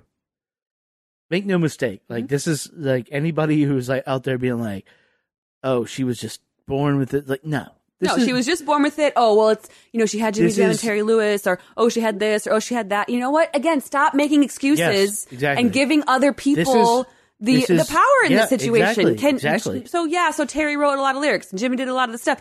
No, it's no. a collaboration, but there are moments where it is all just her. and it, and this is just motherfucking work. Mm-hmm. This is how you do something like this. When you know this is the second time, weirdly, that I've mentioned Margaret Price in in this discussion, and the reason is because when we reviewed her album, is she tried to do something like this, Mm-hmm. and it was really hard for us to talk about it because trying doesn't hurt No. Right. I was right? And Yeah. and so lots of people have tried, and lots of people have done like a single. Lots of people have gotten part way there and stuff. And and like you said, it's not a slight. It's not no, not at all. And what's what's the I think the main difference here for me too, and clearly I feel a certain way about Janet Jackson. I'm not even going to get into the Rock and Roll Hall of Fame and their complete omission of black women. We're not even going to go there. That's a whole other podcast. It is. I think it is. By- Um, by it is a itself, pod. right. I mean, let's let's talk about that Yeah, because yeah, like should. you know, Darlene Love I think was the last black woman inducted Yes. and up until that point there I, I actually have a list and you know it's it's women but as part of the backup singers for a group Right. you know janet has been eligible for a very long time and and you know Yes. Yeah. whatever but Yes. but you know continues to be either not nominated at all like this year Yeah. or nominated and not voted in Yeah. That's. Um, yeah. Uh, Chaka Khan is is up again this year but with Rufus not as a solo artist Right. Jesus. um, so there, are, I have a lot of that, and you cannot take that from me, Marcus. I am writing that piece. No, you. No, By it's the all way. good. No, no, it's all good. you can have It's- the other one, It's all love. but but this It's whole idea of of of you know people imit- imitating what Janet did, and I think that's the key kind of thing you kind of touched on was Yeah. that that there is a level again, and I bring it back to this idea of authenticity that. You cannot make a Rhythm Nation record if you're trying to make a Rhythm Nation record. nope. That's exactly it. Right. You either do it or you don't, Yep. all on your own. Yep. if you are striving to be anything other than who you are and do anything other than what you do, you're not going to achieve this kind of a level Nope. that Janet does and that so many artists Preach. do. Yeah, preach. You That's, know? that's that's literally it. We cannot continue to say, well, this is her that and this is his this. It's theirs. Mm-hmm. It's it's theirs alone. And it is very clear when artists attempt to to duplicate Yeah. someone else's success, someone else's success, or use that blueprint. I really like X Y Z, but I'm not necessarily committed to it. Right. Or I can do, I, I'm going to imitate 75% of this record, but by omitting that 25% of Yep. whatever else, you, you therefore negate the entire equation. Right. Brilliant. Sorry. Yeah. I just, it's all good. We can. y'all know how I feel about that. No, that's No, that, no. no, that, that, Tim, that, that's Necessary. the that's the point of this fucking whole discussion. It's Yeah. like why this album resonates, why this album thirty years after the fact, 30 years. I mean, you, you, it, it it it and that's why I started with a joke about time travel. Mm-hmm. Like the thing she's talking about, like it is either like we have not, I either she time travels or we have not learned both. both. Yeah. So she is a time traveler. I think so. No, fuck absolutely. yes. No, her music. uh, No, her- I mean, musically, her music I'm so does. excited about that. if there's amazing. one quote we need in 2017, it's, it's time to give a damn. Let's work together. Right. Yes, hundred percent. So she just she just like popped in like oh fuck So- and then popped so I back wanna- in like I'm gonna put this on So the I want to make a I want to make another point about um, empowered African American uh, singer songwriters in this era. Like I think that like Solange's record, the Hmm? greatest strength of Solange's record, It's is that- hers. is that it's hers, And it's her. and she is an empowered black woman on a record. Um, Strength of the Kelela record we had talked about is that she is an empowered black. Woman. you would have heard earlier this week. yeah, right. Is that she's an empowered black woman on a record. Yeah. The strength to even Rihanna's record that came out last year. Yeah, which is great. Is that she is an empowered black woman on a record. Like Love on the Brain is great because she's like, you know what I'm gonna do? I'm gonna sing a girl group song in the middle of my album. Right. and it doesn't make any sense with the rest of this album. but it's gonna be dope. But it's gonna be dope. yeah, it's gonna be. Uh, So yeah, Well, and there's that that brings up this whole idea too that that not everything um, that is a form of resistance or a form of empowerment or you know a message has to be militant or angry or Right. aggressive Right. or you know uh, in your face like joy is resistance yeah, yeah, and by inserting joy throughout these projects in different places it, it it's an affirmation right, right, and Jo- joy and and and knowledge and a, and acknowledgment Mm-hmm. is resistance. I think. I think if you can build on what you look, if you look to your left, to your right. Like right now, I'm looking at you guys. I'm like, yeah, this is good, right? Right. We're in the basement. You got a cat sleeping behind you, a kitten sleeping behind you, Timothy. kitty. And like there, there, there is so we know how this feels like right now. We're talking about this album, and then it is how do you get that vibrating outside besides what we're talking in the mm-hmm. mics? Because I mean that's Yeah. iTunes the answer in this case. but but but but it is that it is that uh that intent of stuff. And if you're talking about the music industry, then they have a very like put it in just physical pro- physical products in terms of like metaphysical ideas. So she was just like, I have this idea. How do I do it? mm-hmm. She could have. The African American History Museum didn't exist, but she could have curated that. She could have gone to speak at conferences. She could have done all this, but instead she did this this is her outlet and and and so it's it's a truism, a universal, some tap in somewhere Mm. that is vibrating out Mhm. and figuring out how to do that because you you aren't Janet Jackson first of all, and you're probably not going to get a record deal. You're certainly not in 2017 going to get a record deal like this. Mm, right mm. So record deals that sh- the kinds of record deals that she had simply do not exist Right. anymore, and So, they uh, haven't for quite some time. Yeah, so again, it, it speaks to the point that I always make down here Mhm. is that um, and the, the there there's no there's no like money money in the music industry Right. anymore. So the there's there and the thing about not having money in the music industry is that on one level it restricts the music you could make, but on another level it empowers the music you can make because there's absolutely there's indeterminable worth in your creative process. Well, I, th- I think it highlights that you should be doing taking every single chance you Make can whatever you and, want. be- and being honest because the reality is the, the hard reality is you're not going to make it Right. So unless you do that. Yeah, so mm-hmm. it's it's crazy. That's what makes this album even crazier. Is like, I think the music industry in '89 sold something like ten billion dollars in the United States worth of music, Right. which is just astounding. Like it doesn't get to like the 15s and 20s of like the the the mid the late '90s, early 2000s, but there were like there's like ten billion dollars in the music industry at this point. Mm. So like there is no incentive to make a politically charged like a, a, a- a record as an African American female vocalist. There's every incentive to make a Whitney Houston album.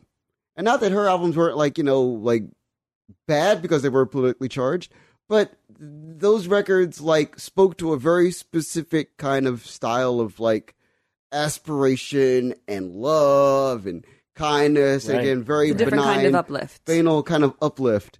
And Janet Jackson, in the midst of all of that, where she could have made money on top of the money she was already making from the astounding, like, you know, deal that she signed, she instead decided to make an album in Rhythm Nation that is angry, political, thoughtful, progressive, and like worthwhile in a way that cannot be, you know, denoted through, you know, like financial transaction, which is crazy. Mm-hmm. Hmm It's Absolutely not, it's, crazy. It's not crazy. It's what like artists should do. Right, but Yeah. but again, there was Your no your museum is lousy with people who did exactly what he's talking about. Right. Yeah, Right. but it's but again, there's like, but again, people need to understand there was absolutely no financial incentive for Janet Jackson to make this There album. wasn't, Right. and, and that's Right. the takeaway. Right, Right. zero at this point, zero. Like there was every incentive for Janet Jackson to strip naked and run down the streets and sing, you know, I love men, and men are great. but she didn't make that Yeah, album control at all. too, except I'm not in control. Like, Right. Yeah. exactly. I mean, and the, the but the bottom line too is that that an artist of her stature at that time didn't even have to make a record. Period. Yeah. Yeah. She, did, she didn't even need to do anything else. Right. Control is and that that that also that is also a thing that I think is really important to remember um, or to consider when you think about Janet's overall legacy. Is that like so many other artists, she didn't have to do shit for us. It's not. it- it is for it's- for us, and Right. she recognizes that. But at the same time, she doesn't owe us No. anything. And and this Damn idea that artists, you know, like we deserve to have you know whatever kinds of records we want from artists. Number one is bullshit. But but she's doing this because it's it's what she wants to do it's what she loves to do and she wants her voice to be heard and she wants her message to get across and she wants to give at the same time give something to her fans that they will enjoy mm-hmm. and mm-hmm. that will be hopefully empowering for them because you know you, you get to like jay-z's last record he didn't have to put that out no. No. Jay doesn't have Jay Z doesn't have to make a record again as long as he lives. Exactly. Either does Beyonce, right? Let's just be real. They Yeah. don't have to do anything. But- they don't need but- a check But- for a record. But, what muddies the waters with that is is, and I 100 percent agree with you, uh, is that for them at least it it took to getting a lot of paper to get to that point, Right, and that's- that's the and- balance, right? Is and that- and is that when- that's once you was say. have What- what- that- yeah, what's Yeah. The, what's the line? There's a and, and I think what we we actually say with this podcast in general, writ large, is that like you don't nec- like yeah, dude, it's important. we we all got to make a living, but you have to fucking do that. If you have lemonade in you, do it. do it. but, right. uh, I'll and make, if nobody listens to it, fuck it. Oh well. Make it again. um, I'll make the deeper point that like, and and Timothy, you'll probably agree, given you know like museum, um, great black artists make the music that black people need, because for the most part, Yeah, that's actually right. because for the most part, as a black person, I can say this. We're not going to listen unless you give it to us in a way that makes us feel the intent of what we need to do. Hmm. Like if if it's not felt, it doesn't resonate. Like Black, It doesn't- Black Messiah. Right. Or or I mean even even as much as like, you know, like the song that makes people move the most right now is Bodak Yellow. Why? Because It's real. it's real and Cardi B literally comes Cardi out B owns it. Yes. She's like, I don't have to dance anymore and I am going to buy these Louboutin like shoes Mm-hmm. because And I'm gonna write a dope rap about it. right. Because I have succeeded. And that's the thing. And that's the thing And about my definition of success is mine. Right. Yours Yeah. is different. Right. But you know, and yeah. that's really key too, is that it's not necessarily about matching anyone else's Right. definitions about anything Right. at all. And I mean, like, and and that's and I think that's that's that's why this album's important this year because the records that have succeeded the most this year, especially in urban music, black music, like you know, we use urban and black synonymously, like the music industry does. Um, it's like 444, which is Jay Z like ethering like the like black male dogmatic understanding of what rap music is supposed to be for black men. It's it's brilliant in that way. Like an album like this at a time in America where black people didn't quite know what to do or where we fit because we had eight years of Ronald Reagan and then we're gonna have another eight years of George Bush. Yeah. What? Like this is weird. So what do we do?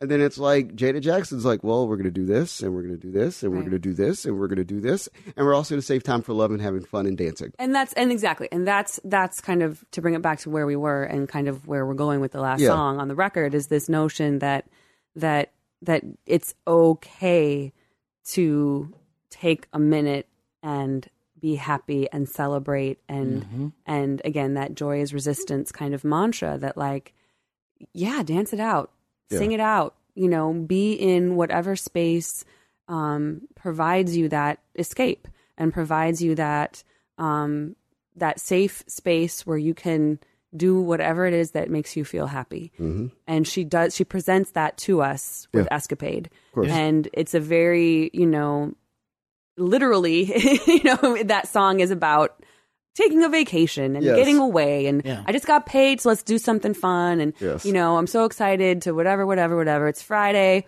you know and it's and it's great and it's a it's it's a beautiful uplifting happy song you know and but at the same time like given the context of the rest of the record we also know that it is a much bigger message than that that Right. it is that notion that okay y'all we can't we can't be all heavy all the time Yeah. Right. you know like we have we we we know what what work we have to do Mm-hmm. we know what you know monday's gonna bring Yeah. but for right now let's just take a break let's go and do whatever it is that finds us joy Mm-hmm.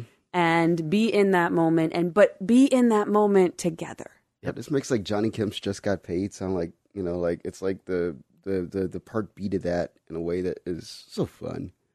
yeah But yeah, and it's but it's that she the the song you know she's got moments where she's you know by herself where she's with you know her man or whatever it is Yeah. and in this moment she's speaking to you Yeah. and me and she's cool. speaking to everyone saying like come along with me Mm-hmm. and let's just be in this place together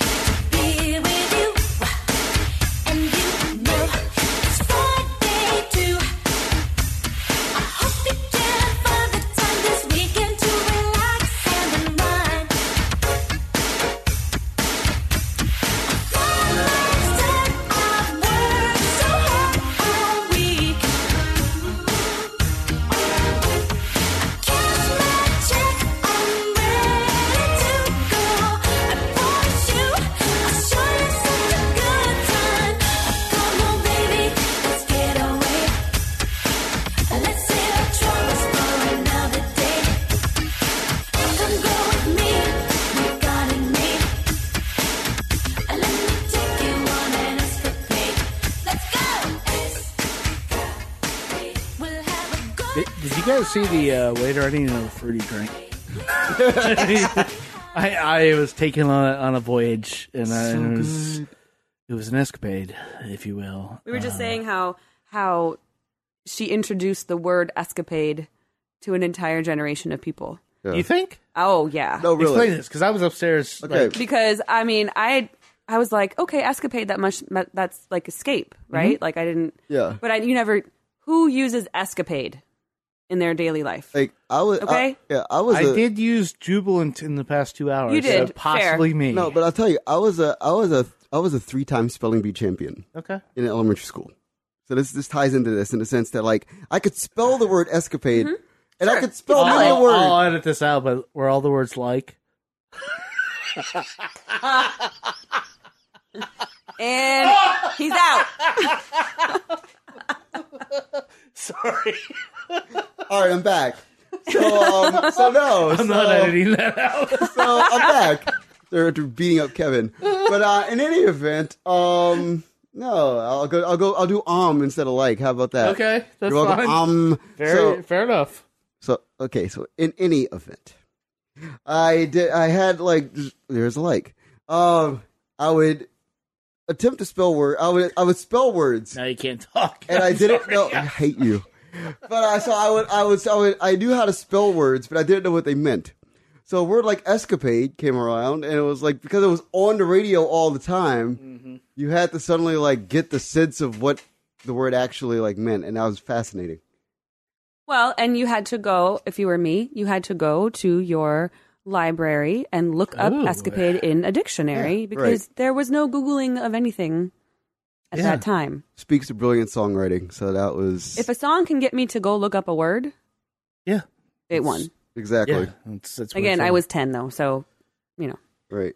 in like northern Wisconsin. They had they had libraries up there. Yes, we have a library Was it in my made little of cheese? hometown. Was it made of Cheese? cheese? Wow. It's a beautiful brownstone building. Thank you very much. I- One of the one of the most I am- historic and important of buildings cheese is in not a- the is not a city. pejorative. And I use city very It's- loosely. When I say city, I mean town of 407 people. Yeah, exactly. 407. That's Timothy. That's why I asked. You're like, I'm aware. I know Don't Wisconsin. get defensive. It's okay. I love Wisconsin. All it, it- Wisconsin is the best. But uh it's true. There it is. so Fair. oh, Gus's Speaking of Yeah. the new kitten in our lives, yeah. hello. Um. So, yeah. I mean, I, I guess the point we're landing on here is that Janet Jackson did it all with this album, right? yeah. Really well. she got her pop cred. She had the pop cred, but she got her pop hits, her bona fides, There it is. Uh, and uh, and she did it by making an album that was unapologetically political, unapologetically sexy, unapologetically Janet. And if it takes 30 years for somebody else to do that, like, I don't know. It's, it's, Welcome to the wasteland. I mean, that's just. I think what? that's. I think that's the the thing though, because it's like it's the thing where you, if you think about it, um, I never loved a man the way I love you, came out in and it's Aretha Franklin. Yeah. That came out in sixty Oh. seven. I want to say seven. 67. Mm-hmm. So that would mean that it took 22 years Right. 20. Yeah. Okay. before this before actually oh, it took so that would say yeah it would take like 22 years before this record so that's fair a fair statement to make. I mean for female artists to be able to reach that level of security as an artist to be able to make the record that that right that this record is i think that's that's a fair statement to make. I mean you if you get that every 20 to 30 years then well i i think that you know i i mean one would hope that we reach a level okay. So i hope i think that we reach a level now where we have more artists now hopefully who are granted and afforded the ability to have that kind of emotional frankness on record and have it be recognized by pop culture as being worthwhile and uh, in, in, a, in a sense that makes it part of the cultural like lexicon, Yeah. Mm. Yeah. Yeah. which this record did. That's Yeah. a whole other podcast too. Is kind of tracing this trajectory of of black women singers existing in the pop space, Right. Who are who are you know in the beginning singing songs that are written for them and told what Right. to do, and Especially- like Aretha. then like a, even like Aretha, like Kim Weston, Right. like you know you name them, Yeah. and and and even earlier, of course, than them. Yeah. Where what happens to get to this point um, where where Janet is with Rhythm Nation and all of the kind of stepping stones in between to a place that that Rhythm Nation is even able to be created. That's a whole again a whole other podcast. But it to is. really think about her not just within you know like 1989 and 90, but the context of black women singer songwriters, as you said, Right. who finally are singing the songs they've written or collaborated on or Right. produced. And we're to a point now where a, a certain generation wouldn't even, the next generation of, of singer songwriters cannot understand a world in which they don't have that freedom. Right. Right. And it's much in because of women like Janet Jackson. Yeah. And that's the important part. Yeah, that's that's about it. Yeah. Timothy, I need you to plug some stuff. The hip hop thing. You need me to plug? Oh, you need Uh, me to yeah, plug yeah, some yeah. stuff. Yeah, because That's right. like so So, like, no, I mean, to to we'll wrap it up. Sidebar. More, more, we'll wrap This it is up more. the, so- the, the, the longest uh, podcast I've done with y'all, and I'm I'm really glad it's because of Janet. I gotta say, Fabulous. Okay. Yeah, I hope everyone has been listening the whole time. They will. They will. It's, a, it's an, but uh, you, you, you know, this album is uh, sort of a once in a lifetime thing. I think, Yes, and I and but there's no reason that people can't make it. I think we've we've laid out the case of like just be honest with what you're talking about and understand the commerce. Is I mean. It spawned possibly like five other podcasts that were uh, conversations that we're Mm-hmm, gonna have Yeah.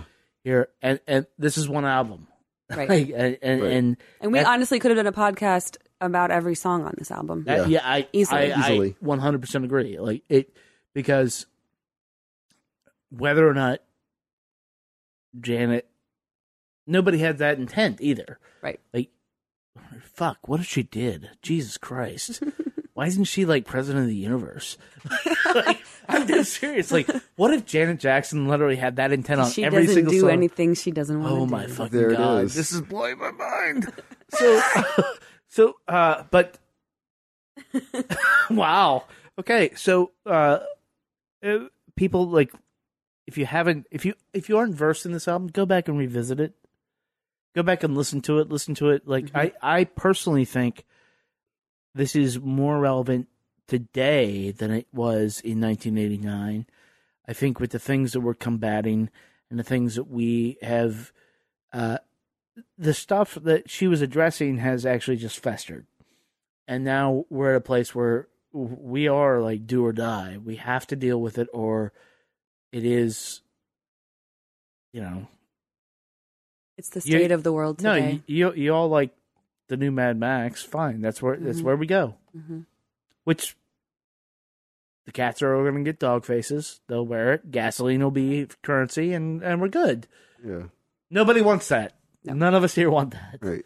Uh, but uh, so get out and get that, and then, but part of the way we do that is, and this is where you plug Timothy, Okay. is the work that you are doing because the conversation that you are opening up and the conversations that you are opening up and having with people, I think, are starting to change people because, first of all, that museum is for a lot of people right now, like a target hmm and that's abhorrent because Yeah. it's just history and It's the truth, yeah it's the truth and it scares people. yeah If you walk into that museum, I'll tell you this because you Mhm. granted me the opportunity to walk through said museum. You walk through the museum, like, and you're not like resident when you leave and go back into the world, resonant with like the history Mhm. that you've like consumed. Mhm. You're doing it wrong, Right. and Yeah. and it's presented in such a way that you can't do it any other way but right. Because there's a million connective points. So if you haven't been to the museum, I'll tell people to go. But uh, to your Yeah, it's an interesting balance right now because we are one of the most important places for a lot of people right. today in terms of what's happening Mhm. and mu- and and and uh, to have a space that feels like a home base and a safe space at that to come together and to begin this process of understanding that can then hopefully lead to healing because that's the big disconnect right like Yeah. we're in this fuckery right now because we haven't had a full understanding of how we even got here I, I i've used the term in in discussing albums this year the the the big bad which is like the buffy term like we haven't figured out that there's a big bad Mm. and this Mm. and that's part of it Yeah, I mean, part of it, yeah, we, you got to be honest, and it's what I was talking about in Chicago is is is a lot of this week is is really resonating with me right now because a lot of these conversations about okay, we got to stop wallowing in how awful things are. What can we do now? Right. What do we do? Right. How can we do it? And even the smallest things um, can make a big difference. And that sounds, you know, cliche, but it, it's it's really really true.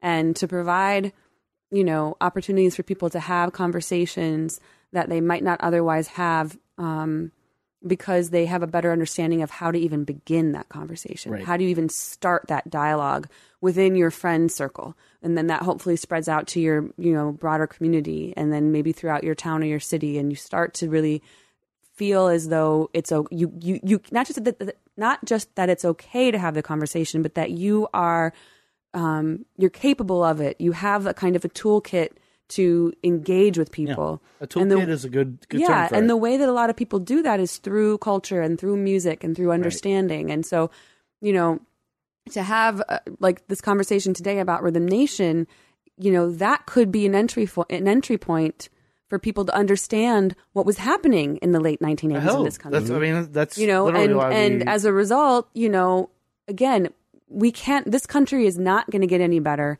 it's not going to heal until people really start to understand why and how we got to this point Yeah. like i'm really tired of the oh how did we get here well fuck we know how we got here Exactly. open a fucking book. it's not Like, it's Right. not a mystery Yeah, but it absolutely hasn't been mystery, properly shared It hasn't been properly shared, And now it stuff. is. And, and and so when one of the things you're also doing to like, and part of this is the history of hip hop. Right. You're doing. which is a great lens into, like I said, using music, using culture, using art as a way into understanding the much um, larger picture in terms of of our shared and collective history. And hip hop is by far one of the best ways to get into that. Whether or not you you know want to listen to the music all the time or it's you know your cup of tea, it's still a lens into I- those narratives. I, I I would I would suggest uh, offer up this opinion that um what you guys are doing now with the this this Kickstarter that you're doing. Kickstarter it- that ends on the 16th of November. which this will be out, and this is why this is why we're talking about yes. this because you guys have raised an obscene amount of money Yeah. in in a short amount of time, and you, you're going to clear the. It's going to get done. Like that's not that's not really a question. so. But you guys partner with Folkways, and it's like for people who talk about understanding uh, us as Americans as a people, Folkways is a good way to do it, and people always associated with simply like, oh, this guy had a banjo, this guy twanging. Eduardo actually interned there way Mm-hmm. back in the day, uh, when you guys were kids. Um, and but for people who need that in, I think looking at hip hop as the way in, like you Mm-hmm. said, especially early hip hop, if you have a history laid out, then that's just fascinating. As a music nerd, that's fascinating Mm-hmm. to me. I lived through it. Mhm. But if you haven't heard it and you don't have any black friends, Right. To You be haven't been crass, exposed. to be right. crass. You A just, lot you of just peop- and a lot basically haven't been people don't. And a lot exposed to any of it. yeah, Yeah. A lot of and, don't. and and to to sit down and listen to this thing because art gets created out Mm-hmm. of like communities and out of people's experiences. That Yeah. that's that's how it. I know people are cynical and think it's all about the money machine, but it and, and for Taylor Swift, sure. Right. But what you guys are talking about and what this collection is going to be is not that. Not at all. It is. It was literally created out of people being oppressed by our system, but doing using what they had to make Right. art, and and has become possibly the greatest American art form. Right. Yeah. One of them. Yeah, absolutely. And the way that we're approaching the project is not um, like it's a greatest hits. You know, this isn't. There are going to be a lot of no. songs on there that people maybe haven't really heard of. The idea is to really present each song, you know, um, as an artifact, if Yeah. you will, and that that every every uh, extended track note that, that that each song will get. Think about it as an object label, you know. And so we've asked the contributors. There are over twenty different writers who have contributed to this project because it it is not the Smithsonian's voice creating a definitive story of hip hop. It is multiple voices from within different communities within hip hop coming together to create a narrative that that presents the the journey. Yeah. You know, it's not going to have every single song that that matters to everyone. It's not going to have the highest selling or most award winning songs necessarily, but it's going to present that that narrative of of history um, through this lens of hip hop and focusing on you know as many different elements and stories from within the multitude of hip hop communities now you know and and that it is a community driven effort and that's the key thing here is that we've assembled you know, not just the best and the brightest in terms of scholars and the academics and the people who, you know, think they know everything about hip hop, but actual people who've lived it and who have experienced it and who have created it and who are still doing so. And that's the point about art, period. Like Mm-hmm. all this music, because like rhythm to bring it back to Rhythm Nation. Like Janet didn't just like sit down and be like, "I'm gonna just fucking Change the some world," crazy." right. shit." Like she lived it.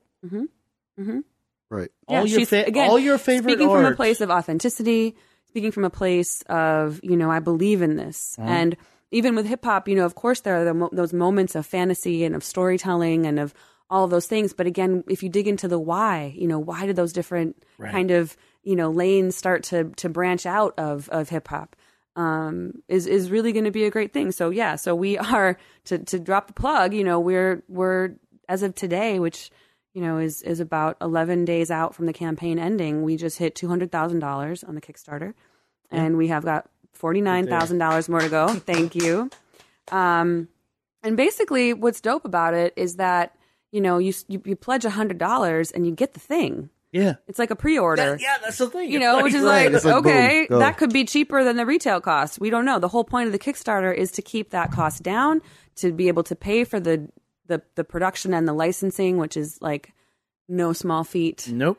Um, is not and around. make it more accessible to as many communities communities as possible. I mean, you can spend two dollars and just get updates. You can spend hundred dollars and get the thing. You can spend four hundred dollars and get this hip hop anthology plus the Lead Belly anthology plus the jazz anthology by Folkways, which to me is the dopest package. the jazz anthology is the fucking. and it's going to be still and you get a digital remix of folkways music from 9th Wonder you get all these amazing Mm. rewards again like $400 you wouldn't be able to get just these three anthologies for $400 Yeah. i'm just saying um you know but if you're a super high roller and you want to drop 10k you can get a personal tour of the museum from questlove you know like it, it's it's a range of rewards and price points I say that about our podcast. I say if you want to drop 10k, you can get a personal tour of the basement, and it doesn't is. it doesn't hold the same weight. right i don't know if people are going to sign up for that as much um Damn. i'm just being honest Oh. but we you know we really hope that that people will get behind the project and you know put their put their faith in not just the smithsonian you know put their faith in the community that hip hop has created hmm. to properly document and preserve these stories because you know I say all the time it is not my job to be the voice. It is not my job to create the one narrative that is the be all end all you know definitive history of anything. It is my job to assemble the voices and to put them together and put them out to the world. And that's exactly what we're doing here. Yeah. There it is. there it is so www.si.edu slash kickstarter Up in the show notes, y'all. It's gonna be up in there. Uh, yeah, I, I, I love you guys. So thank you guys for, for hanging out. Like Aw, I, you know. I, I, I, I said so that today, means i can take sam home no. Sam is Sam is sam is the me. kitten that he just acquired Yeah. uh, recently uh, and and uh, that was w- one of the things I wanted to talk about this album with you guys because it's just like Thanks. this is. Uh, I think this album's important. I hope what we said illuminated a little bit of that importance. And if, at the very least, if you guys are just like fuck Janet Jackson, pay attention to what Timothy just said because Yeah. that- what what the work you guys are doing is important. Um, and look Yeah. for that piece on, from marcus about the cma awards it's Yeah, dropping soon yeah, that'll that'll. i just made you do it No, you, now. I know you did. Yep. It's it's it's it's happening. but uh, Marcus, I know you'll be back here probably. I don't know tomorrow. Probably. Timothy, I hope you're back soon. Uh, bring your mom again. That was that was that was yeah, the fucking next time she's in town, she, you know, like just try to keep her away from here. That was That's all I'm absolutely gonna lovely. Uh, So, Rhythm Nation, eighteen fourteen kids, uh, do yourself a favor, like Mm-hmm.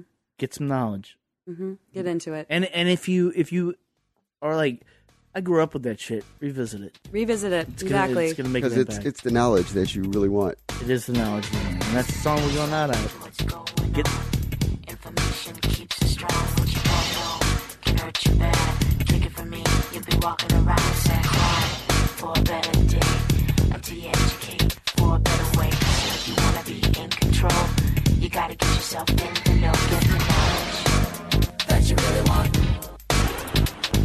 The knowledge. Do you really want? It's the knowledge. What you really want. The knowledge that you really want. Janet Jackson's Rhythm Nation 1814 for you right there. Uh, I don't think we never we ever have to talk about that again. I think we got it all out, kids. Uh, if you enjoyed that, uh, spread the word about her album first of all, but then spread the word about this discussion. I think we've done a few uh, good discussions here and over 300 some episodes in this year podcast, but uh, this is this is one of my favorites, and uh, and this is that's why we why we do the thing that we do here because we get to really dive in and talk about not just really the music, talking about our culture around us and how the music integrates, shapes, and uh, sometimes predicts even where we're going to go. And um, Rhythm Nation certainly did that. So uh, so yeah, there it is. It's out there. Get acquainted, whatnot. Uh, if this is your first time listening to this podcast, we thank you for tuning in. If you liked it, you can subscribe to us on iTunes. You can leave us a rating or a message there. And you can also listen to us in Google Play, Mix, Mixcloud, and Stitcher. And uh, we are out there on the internets at www.chunkyglasses.com. Also uh, on Twitter and Facebook and Instagram, all, basically all at Chunky Glasses. You can also see, uh, besides this podcast, besides having these awesome discussions, most of them are not two hours, by the way. Um, you can uh, you can see the remarkable work of Matt Condon and Mauricio Castro out there covering live music every night of the week, more or less, capturing. Uh, the, the unique thing about DC is like it's a it's a it's a big little city. The seat of power is here, so uh, we have the benefit of basically everything comes here, and so stuff that you would think you would see in New York only comes here too and uh, and they're out there recording and all. And uh, we have archives upon archives upon archives of their wonderful photography and uh, and editorial work and reviews. So you can check all that out. Uh, we're going to be back next week with some choice things. Like I said, a lot shorter. Starting off on Monday, we're going to be talking about Julien Baker's new album. Turn Out the Lights is a, a deep dive into pain. And uh, so we're going to talk about that. And then uh, Curtis Harding, uh, Soul Man from Atlanta, he has a new album out, uh, Face Your Fear, and uh, we're going to be talking about that. Mr. Dowling's going to be on both of those. Also, our friend Eduardo. So, so uh, you know, tune in. Let us know what you thought of this. Uh, tell your friends and whatnot, and we'll be back in a few short days. Until then, be good to your ears, but be better to your people. We'll talk to you soon.